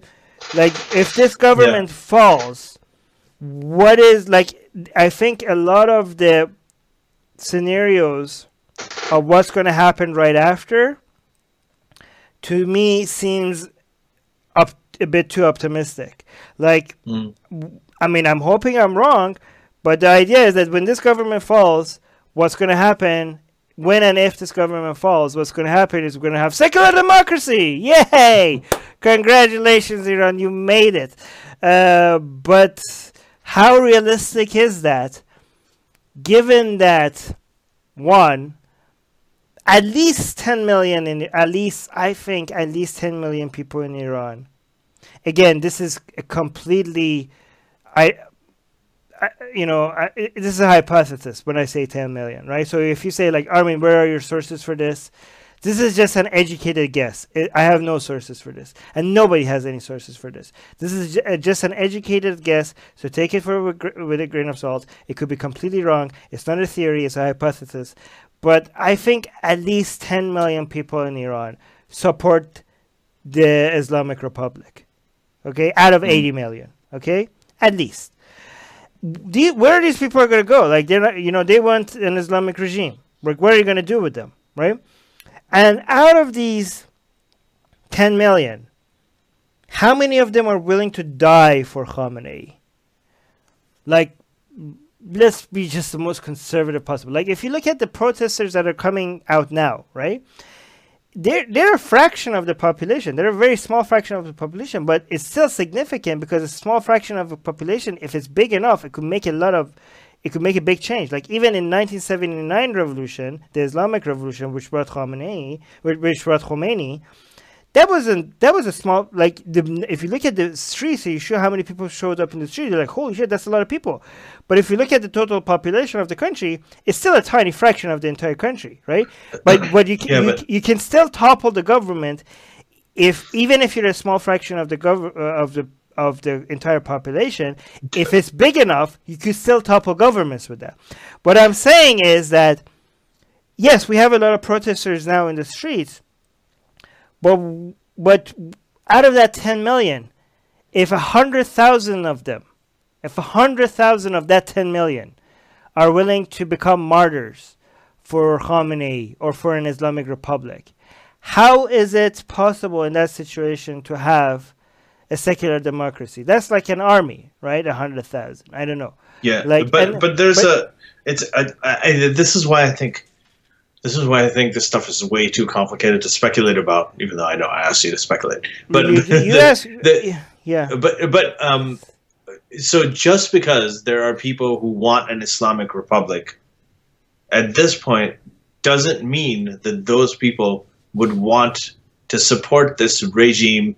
If they can't afford gas, if they're unemployed, if inflation is through the roof, and if they feel like the Iranian government is lying by saying, oh, we're going to give sixty million people oil rations or gas rations, and mm. they're doing it by like increasing oil prices and all of that crap. So they may even see the government as, uh, e even if they support the Islamic Republic, those ten million, they're, they're not going to have straight cut answers to this stuff. I mean, there's also pro-reform people, there's pro like... But But Ali, it's more than that. Like, like what I hear from the people, they call themselves Barandazan, which are pro toppling the government, and I'm and I'm pro toppling the government, right? Mm-hmm. But the concern from some people is that, look, we look, like people say, like, look, when when we when we remove this government, people are going to get together, and if we have a secular democ democracy where everybody is represented, people are going to be happy, and people are going to just accept this new secular democracy. Right. Okay. This is uh, this is what is being told to us right now, right, by a lot of protesters, and I'm hoping they're right, and I'm hoping that's true. I just don't know how likely that is, right? It just seemed a bit too optimistic, given that here's the thing: we have it's not just the religious fundamentalists that are not going to be happy with a secular democracy. We also have the Turks that might want to become independent, and the, the Kurds that might might want to become independent. And then the Sistan, Balochistan, that might might become independent, and then the Arabs mm. um, in you know in Khuzestan that might want to become independent. But and Khuzestan, when I if, yeah. yeah, so like a lot of people like there's okay, a question about Khuzestan here too. So I guess, yeah, yeah. oh Khuzestan, somebody asked about Khuzestan. Okay, so people are like, okay, look, yeah. if we, if we remove this government, the country is going to just turn into a whole bunch of small little pieces. It's going to, and it, because Iranians have a lot of national pride, that's the worst scenario for them. Like, they're like, no, we, we will, some people are saying like, we'll, we'll keep this government if it will prevent the country b being turned into pieces. But a lot of people are saying that are, that are pro the toppling the government are going to say like, no, that's never going to happen. That's, that's, Armin, you're pushing government narratives. You're pushing government propaganda, right? They're like, Armin, what mm. you're saying is what the Islamic Republic of Iran is trying to say, tell to people, to fear, to, to spread fear to, to so that people don't protest. Be like, hey, listen, yeah, you might hate us, but we're the only thing that keep is keeping the country together. If you remove us, your country is going to turn into seven different pieces, right? And they're like, Armin, why would you push that narrative? That's the Islamic Republic's uh, narrative. And they, they, they, they push back against what I have to say is like, listen, if we have a secular democracy, the reason why the Turks want to have their own independence, the, and the, the, the reason why the Kurds want to have their own, their own independence, and the Arabs want to become independent from Iran, and the Sistan Baluchistan, the reason is because we have such a shit government.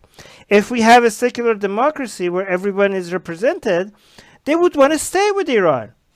They would yeah. want to stay with Iran, and and they would not want to become separate from Iran, and they're going to stay, and it's going to become one great you know, yeah. you know, utopia. And I'm like, oh, maybe, maybe not, because at least the Kurds have been wanting independence for, like, the, the dream of independence for the Kurds, for example, predates the Islamic Republic, right? This is this they they've been dreaming about this since World War One. Right, to have yeah. it for, for for them to have a land free from any of these four countries, uh, free from Iraq or Iran or Turkey or Syria, that they could call Kurdistan. So I don't know how good of a secular democracy are you going to give the Kurds for them to be like not take advantage of the situation and be like, yes, this is now Kurdistan. Sorry, goodbye, see you later. Um, and also the at least the Arab part, which is uh, of Iran, which is uh, Khuzestan. Um, a lot of them, to be fair, have anti-Persian sentiments, right? There's a lot of racism. Yeah. A lot of Persians hate Arabs, and a lot of Arabs hate Persians. So even with a secular democracy, a lot of those Arabs might be like, yeah, thank you, but no, thank you.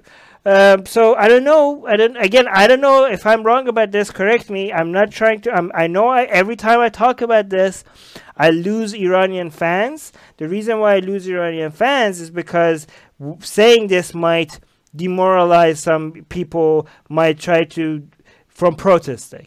But I could. T but I'll tell you this: this government has to fall. Okay. I am one of those Barandozan people. So even yeah. if I'm showing concern about what's going to happen after this government falls, I, I'll support anything that topples this government, right? But just forgive me for showing concerns for what's going to happen, right? Yeah. Okay, so we have uh, very little time left, so really, really quick questions. So the Beej is asking, is it possible the government sections might turn on the government and stand with the people? That's that was what we were talk, talking about. So right? we saw, by the way, there, there, well, there were some videos like this I saw in in the protests from in two thousand nine. No, and also twenty, a couple where no twenty eighteen. You mean twenty eighteen? Yeah, twenty eighteen. Yeah, twenty eighteen. Sorry. So where the, there the, were people burning the, their the Basij card. Right. So the yeah, they were they were like they were cornering like these Basij people. They're cornering the I R G C people, and they were saying, and then these people were showing. They're like, okay, no, you know what? I can't fire on you. I can't. It's, so they're, they're trying to get the sympathies of. of that these, is uh, going to be the key. That is going to be the key, okay? And I'll tell you, to whoever is a Barandozan, to all the people that want to be topple this government, you cannot, you should not see the Basij people, not the, maybe the high ups see them as your enemy, but these low-ranking Basij people or Niruye Entezami, try to win them over. Try you have to over. try to win them over. You cannot see them as the enemy. If you want to topple this government, you have to win their hearts and minds, okay? And this is what Khomeini realized. Khomeini was clever enough. When, when they were coming, he was like, oh, put flowers in the, um, you know, in the nineteen seventy-nine revolution. Khomeini was clever enough to tell the protesters to go take flowers and put it in the guns of the soldiers. Just put the gun, put the flowers inside the, the gun hole or whatever that is. I don't know what they're called. I don't yeah. know.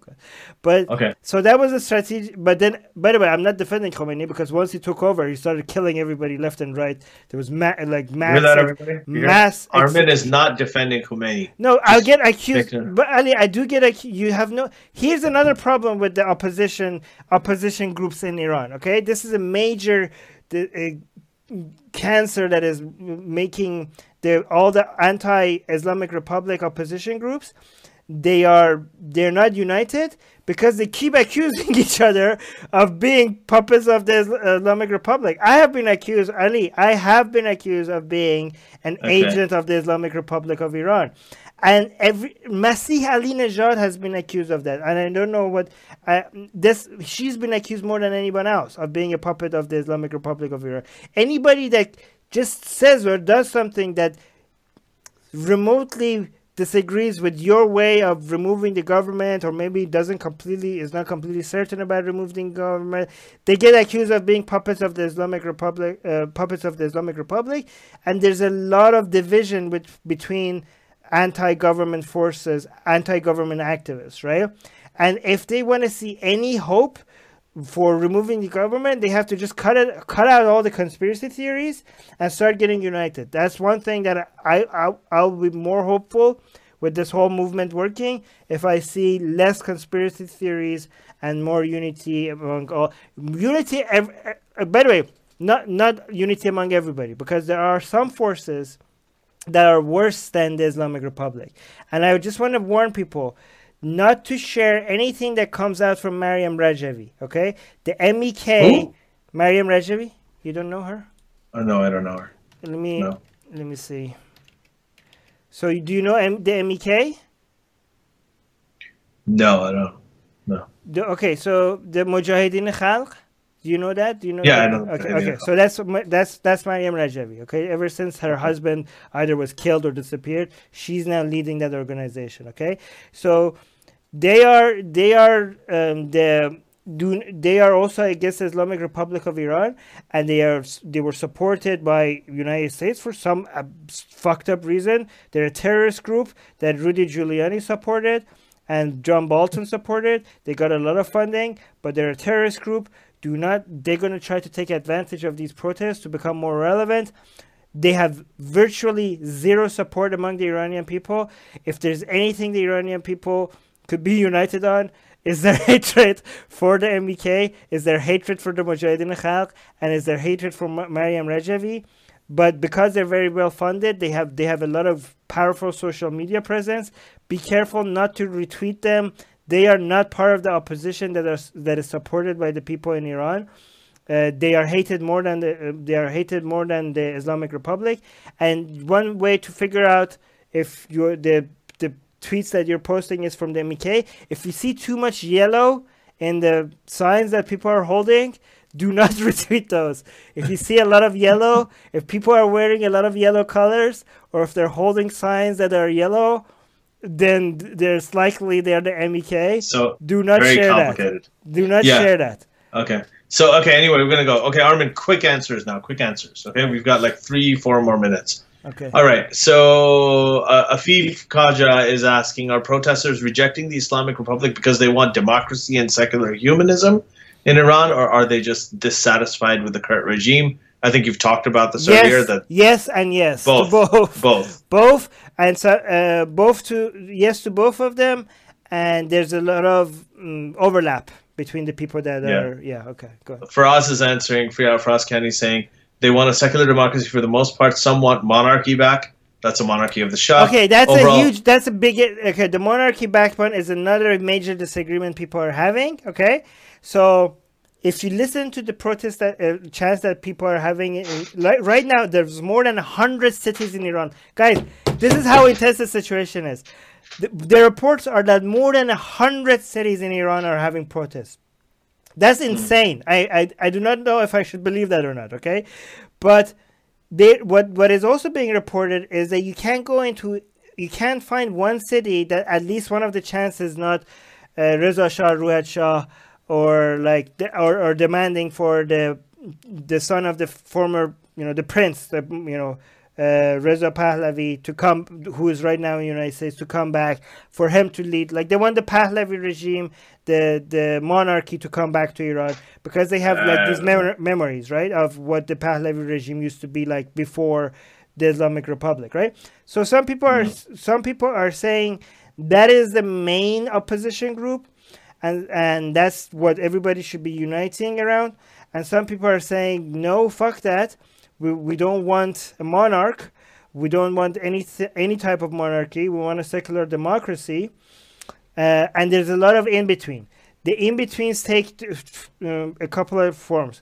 One, people are saying like, hey, we respect Reza Pahlavi because his father was so great and everything. Uh, we respect him, uh, but we don't want a monarchy. He can just support us with his messages, with his Twitter account, yeah. by meeting people. But obviously we don't want him as the king. We don't want kings. Kings are over. Uh, we want a secular democracy. But we appreciate his support. Uh, and they also point out that he himself said that he doesn't want, he, he doesn't support monarchy. So, so given that he himself has said that, so yeah, let's stop. That's not should, okay. But but there's another there's another there's another group of people that are saying no, fuck him as well, because yeah, because his father was a dictator, even though this regime is worse. But his father was also a dictator, and part of his dictatorship is the reason why people protested and made things worse, which brought the Islamic Republic. So we have many yeah. views, okay? Some people want to unite around the, the monarchs. Some people are like, no, fuck the monarchs. We want a secular democracy. So there's a whole division between the protesters on that as well. But go on. Okay. Two more questions. Uh, Afif is also saying, he's like, which Islamic country is most likely to become democratic in the next fifty years? I, I'm kind of an optimist on this. I'm just seeing way too much stuff happening. I think it'll be more than just a few, because uh, we're talking about fifty years and things are happening really, really fast. I mean, in, even in the last ten years, and we've talked about it a lot on this podcast. But if you're talking about which one's going to be first, um, well, can we I, keep the ones that we already have, like Tunisia? yeah, we, we have Tunisia. I mean, Turkey kind of was like a quasi right. thing, but uh, there's. And now the thing is, officially, there are a lot of them. Like Pakistan is a democracy officially. Bangladesh is a democracy officially. Officially. Right? So a lot, there are many of these countries that are officially democracies, but uh, they, it doesn't really play out that way, right? It doesn't like Turkey is supposed to be a parliamentary democracy, but I mean, the, come on. Yeah, I mean, right? the problem is that a lot of them are going backward, right? So they're going I'm backwards. Hoping, they're going, I mean, like, like Turkey's the best of, example of we that. We made a lot of progress in Tunisia. It's still not complete, but we made a lot Indonesia. Of progress. Indonesia. Algeria, recently we we're making a lot of progress, so I hope that doesn't go backward. Mm-hmm. Morocco, we made a lot of progress. I hope that doesn't go backwards, right? So but a lot of I, them are actually North. It's very interesting, actually, Ali, because a lot of them that have made the best progress are North mm-hmm. African, which doesn't, North African Islamic countries, right. which don't get as much attention as Middle Eastern Islamic countries. Yeah, they don't. It's a, it, it is a matter of like a lot of it has to do with, uh, we saw that in the Arab Spring, like where a lot of the momentum was. Uh, the, the other thing I would say, I, I, I would think that when it comes to a proper democracy within the next fifty years or maybe earlier, I really feel like at some point Iran is going to break. And I think Iran's going to be Sudan that, as that well. Country. We need some episodes huh? on. We need some episodes on Sudan, Libya, Algeria, um, Tunisia, and Morocco.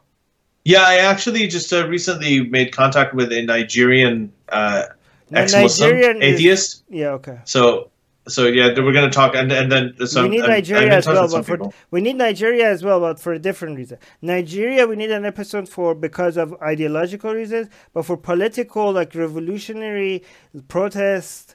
Uh, secularism-related stuff. We need Sudan, uh, Libya, Tunisia, Algeria, and Morocco. Yeah, yeah, we, yeah. Okay, yeah. So yeah, we're gonna.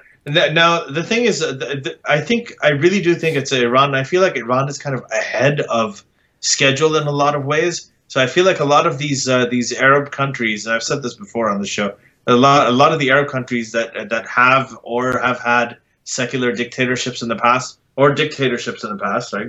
Relatively secular, like Iraq, like Syria, like uh, like Libya was, like Egypt was.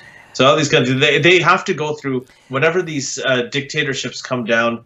Their their resurgence that what replaces it democratically often mm. is an Islamic kind of force. So in, in Syria, you saw that eventually everything morphs into an Islamic thing. The the opposition, the Free Syrian Army, and then you know eventually ISIS. You know, there's a wide range. Uh, in Egypt, you saw that with Mohamed Morsi and so, uh, the Muslim Brotherhood that got elected. Wait, just one second. So I, I think that, and I, and I kind of think that that happened with Iran after the fall of the Shah, and then you had this, you know, this sort of multi-tiered revolution that included a lot of different groups, but eventually, you know, it, it is the Islamic regime that took over. So Iran is kind of ahead of the curve on that.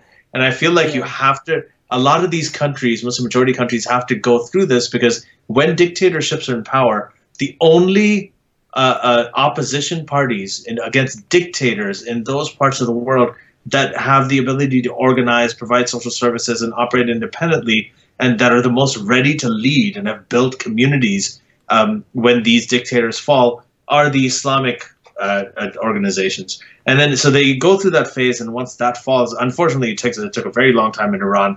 I hope it takes less time in the other countries, but I I, I think it's at the point where it's it's going to crack and it's going to fall uh, so, any day now. And so I feel like when it does happen, it'll be very fast. So just to give some, because you, I, I'm not uh, because you give some optimistic narratives, I'm going to give some pessimistic narratives. Please, yeah, piss on. Just, uh, I'm going to piss on it a little bit. Not just I'll not wait. because it's not just because it's. I don't know if it's true or not, but just to give you the counter narrative. The counter narrative is that the problems with Iran, Iraq, and Lebanon right now is that we might become a little bit optimistic because we see the protest protesters, but the ideological things that made the sectarianism or the d dictatorship possible, sectarianism in Iraq and Lebanon and authoritarianism in Iran, the ideological forces behind that might be a little bit more deep-rooted in the people than, than, than people are willing to admit, right? It might be like, these are like the silent majority. I don't like, like for example, if you see the protests in Iraq, you might be like, and you see the protests, and you, the, I, I don't know if you saw it, Ali, there was a video of protests in Iraq, and they were saying, no to Sunnis, no to Shia, secularism, secularism. Did you see that video? That was uh, a no. very powerful video. And I, I mean, when I, when I saw that video, my heart sank. Like I felt so, I felt emotional. I almost cried. Like it was beautiful. But how many people do they re the, the, how many people do they represent in Iraq? That That's I, another the, question the fact, I'm seeing the, a lot. Like, how many people are truly secular minded? Right. Like, like the the the fact is, like, yeah, the protesters are out, and it's great in Iraq and in Lebanon, but the fact that there's also a shit ton of Shias in Iraq that hate Sunnis, and the fact mm. that there's a shit ton of Sunnis in Iraq that hates Shias, and the fact that the Kurds in Iraq, if they could se completely se get separated from, like they don't, the Kurds in Iraq, they don't give a shit about Iraq. Like they refer to the Kurdistan part of Iraq as if it's already its own, its own country, right? They don't see themselves as Iraqis, right? These are, yeah. these sectarianism is deep-rooted in the people. Or in Lebanon, like, like people in Lebanon are protesting. And they, they're demanding an end to sectarianism. They're like, what the kind of, we have a government that the prime minister needs to be Sunni, the president needs to be a Christian, and the head of the parliament needs to be a Shia. What the fuck is this? Like, how is this, how is, like, how, how do we have so much sectarianism within the, with, with how we govern the entire country? And they're like, we, we, we want that to end. And we see the protests and we get hopeful. But how deep-rooted is that in, in the people? Why was, if that is, if if it if it is deep rooted in the, in most of the people, how is it that Hezbollah keeps getting more and more votes in every elections, right? Why is it has why why why are Christians in Hezbollah, why, sorry Christians in Lebanon holding Hezbollah pictures? How is that happening, right? Like you see, you know, how how is Hezbollah getting more and more support in Lebanon? Like there's two sides to this coin. Like there's the other side as well. You look at Iran, you see the protests. You see, like, wow, people want secular democracy. That's amazing. But how many people does the government, how many people support the Islamic Republic? How many people do not support the Islamic government but want another Shia regime, right? How many people in Iran are like, yeah, this government is shit. We hate, the, we hate Khamenei. But the alternative that they want is another Shia the theocracy. How many of them are like that? I don't know. You know why I don't know? Because there's not that many reliable polls out there to figure this out. But I'm just saying, a lot, it might be like, yes, there might be a lot of demands for secular democracy, but a lot of the problems that we have, I don't know how much of, how much of this ideology is actually held by the people as well. Yeah, it is. Yeah, it's and it's really hard to tell. I mean, a lot of times people try to ask Iranians, uh, the Iranian diaspora, And, you know, if you go to Los Angeles, you go to the Persian community in California, you know, they're all like Shah supporters. A lot of them are very, very secular. Um, they, they're atheists, you know, they, they reject Islam, they reject everything. And then, you know, you come to uh, other places, like, for example, my, uh, my, my, my brother is married to an Iranian woman. And then, you know, she, so her, her family is actually, uh, it's a mixture of everything. Some people are, they're all religious. Uh, some of them are pro-Khomeini, others are anti-Khomeini, but uh, they, they all happen to be religious. So to varying degrees. So it's, it is a very complex kind of thing. And the conversations that they have are, are really interesting. So, so yeah, let's see what happens. I think we might end up doing another, if something major happens, uh, I would probably get together and, uh, All right, you know, I just whatever gotta... it is, even if I'm on the phone, we'd have another um, uh, sort of episode on this. Okay, I just got, I just, I just right now got another message from, uh, from uh, message from Iran, and people, they're, they're telling me that the people that did burn the Qurans and the religious, like, in the Islamic Jose, you know what Jose is, like a um, religious buildings, right? Yeah. They're saying yeah. that they have, the, they're telling me that they have the videos to show that this was the people, not the government, right? So I'm, I don't know, I haven't seen the videos. My those, so there, she's saying that the people that are telling you that that's the government, that's not true. The people that are burning the mosque, it's a, it's not hard to believe. Or, I mean, yeah, it's a, I'm, I, I, I'm, I'm more on the side of. It, it's hard that. for me to believe that it is a people burning the hospitals. I'm yes. sure that that's not them. Yeah, and, and but I when think it comes to burning mosques, I, yeah, I, I would believe this more than the hospital one, because the people that I think it's a very desperate attempt to to claim that it's the government burning the Qurans. I bet you, like, a lot of people are like. A lot of people that work for the government, even if the government tells them to burn the Quran, they were like, no, I'm not going to burn the fucking Quran. So that's like such conspiracy, high, like conspiracy level uh, nonsense that is coming from some of the pro-Islam but anti-government protesters, right? So I, be mm. I, because I think that's, that's nonsense. Like, I don't think any Basij would ever be able to physically make his own hand, like, move the flames towards the Quran. I think yeah. they would just like, just shoot me. I'm not gonna do that, right? But, but, so it's, but, it, but to me, to me, it shows a huge desperation. Yeah. So, but let me just tell you this, Ali, the fact that the yeah, the, yeah. the protesters that are against the government but are not anti-Islamic, the fact that they're claiming that the people that are burning the Quran must be from the government. To me, it shows that they're very, very scared of division between the protesters, because some of the protesters are extremely anti-Islamic and some of them aren't, and they are, and the protesters that are not anti-Islamic are trying to ask the anti-Islamic protesters to chill the fuck down when it comes to their anti-Islamic narratives, because because they like just focus on the government instead of Islam, because we're gonna lose a lot of support if you go out and burn Qurans and stuff. They're like, because a lot of the people in this country are Muslims and they might support toppling this government, and they're like, we're going to lose them if you go out and burn Qurans. So they're very, very scared. Like, they're like these anti, they're say, they're, they're thinking that maybe these anti-Islam people are not helping our cause. But the anti-Islamic protesters, what their response to that will be, fuck that shit. Islam is the source of all our problems, and I'm not gonna. This Islam is the entire reason why we have this regime. So if you were like, hey, don't let's just go against the government and not against Islam, they were like, well, no, because I don't want to bring remove this government to bring another government that is Islamic. So I, this need this protest needs to be anti-Islamic from the get-go to make it clear exactly what what we're. You know what we want, right? So again, those are the two different narratives that you get from the protesters. Yeah. Right. Anyway, we're gonna yeah we're gonna stay on top of this, and then let's see.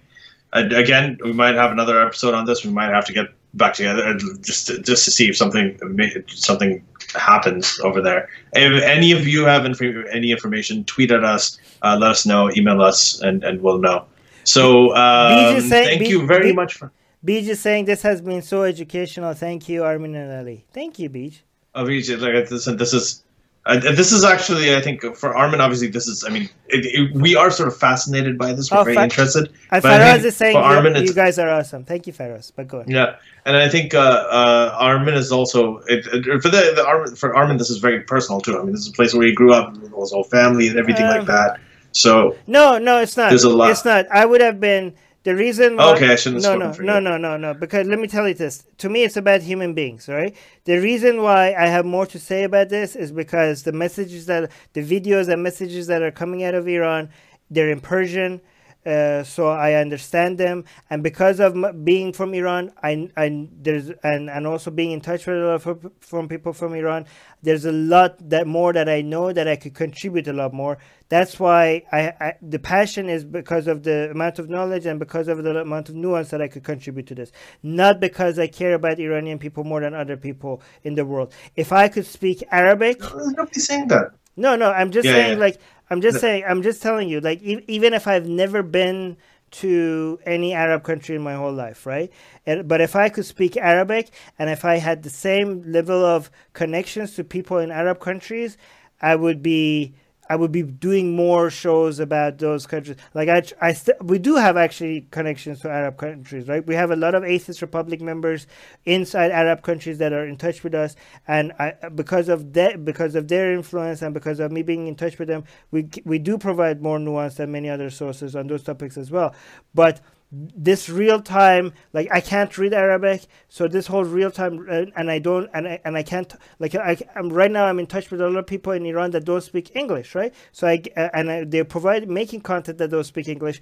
There's a huge delay between, for, for their content is not being featured right now, but I could li listen to them and I could get more nuanced uh, details. Yeah. But it's because of my ability uh, that I'm providing more information on these things. But I, as, my, as in general, I care about human beings. Uh, I have no, um, emotionally, I don't care about a country and the people of a country more because I'm from there, okay? I care about Iranian people because they're suffering, not because they're Iranian, okay? I care about them because they're suffering, but not because they're Iranian. I have, th that's not something that affects me. People suffering, Um, and, and the, the focus is because of the amount of contributions that I could provide, not because they're Iranian.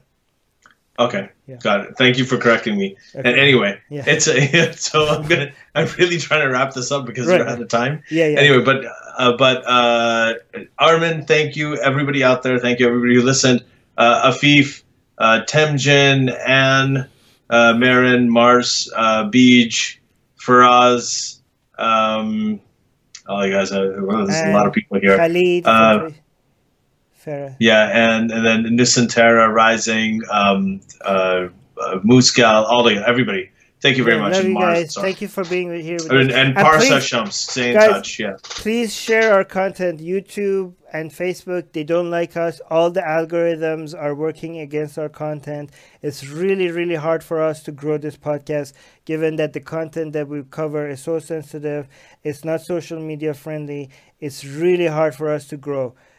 Uh, yeah, we've had to get our Twitter account like reinstated at least but, like two or three times in just the last couple of months. Yep, but it's getting even worse. Like we, like everybody else that grew before us, they had everything was working in their favor. Now it's so hard for us to grow because algor we don't get recommended as often. We don't show up on people's feeds. Uh, it's really hard to gr grow given the how how algorithms are negatively at affecting our shows.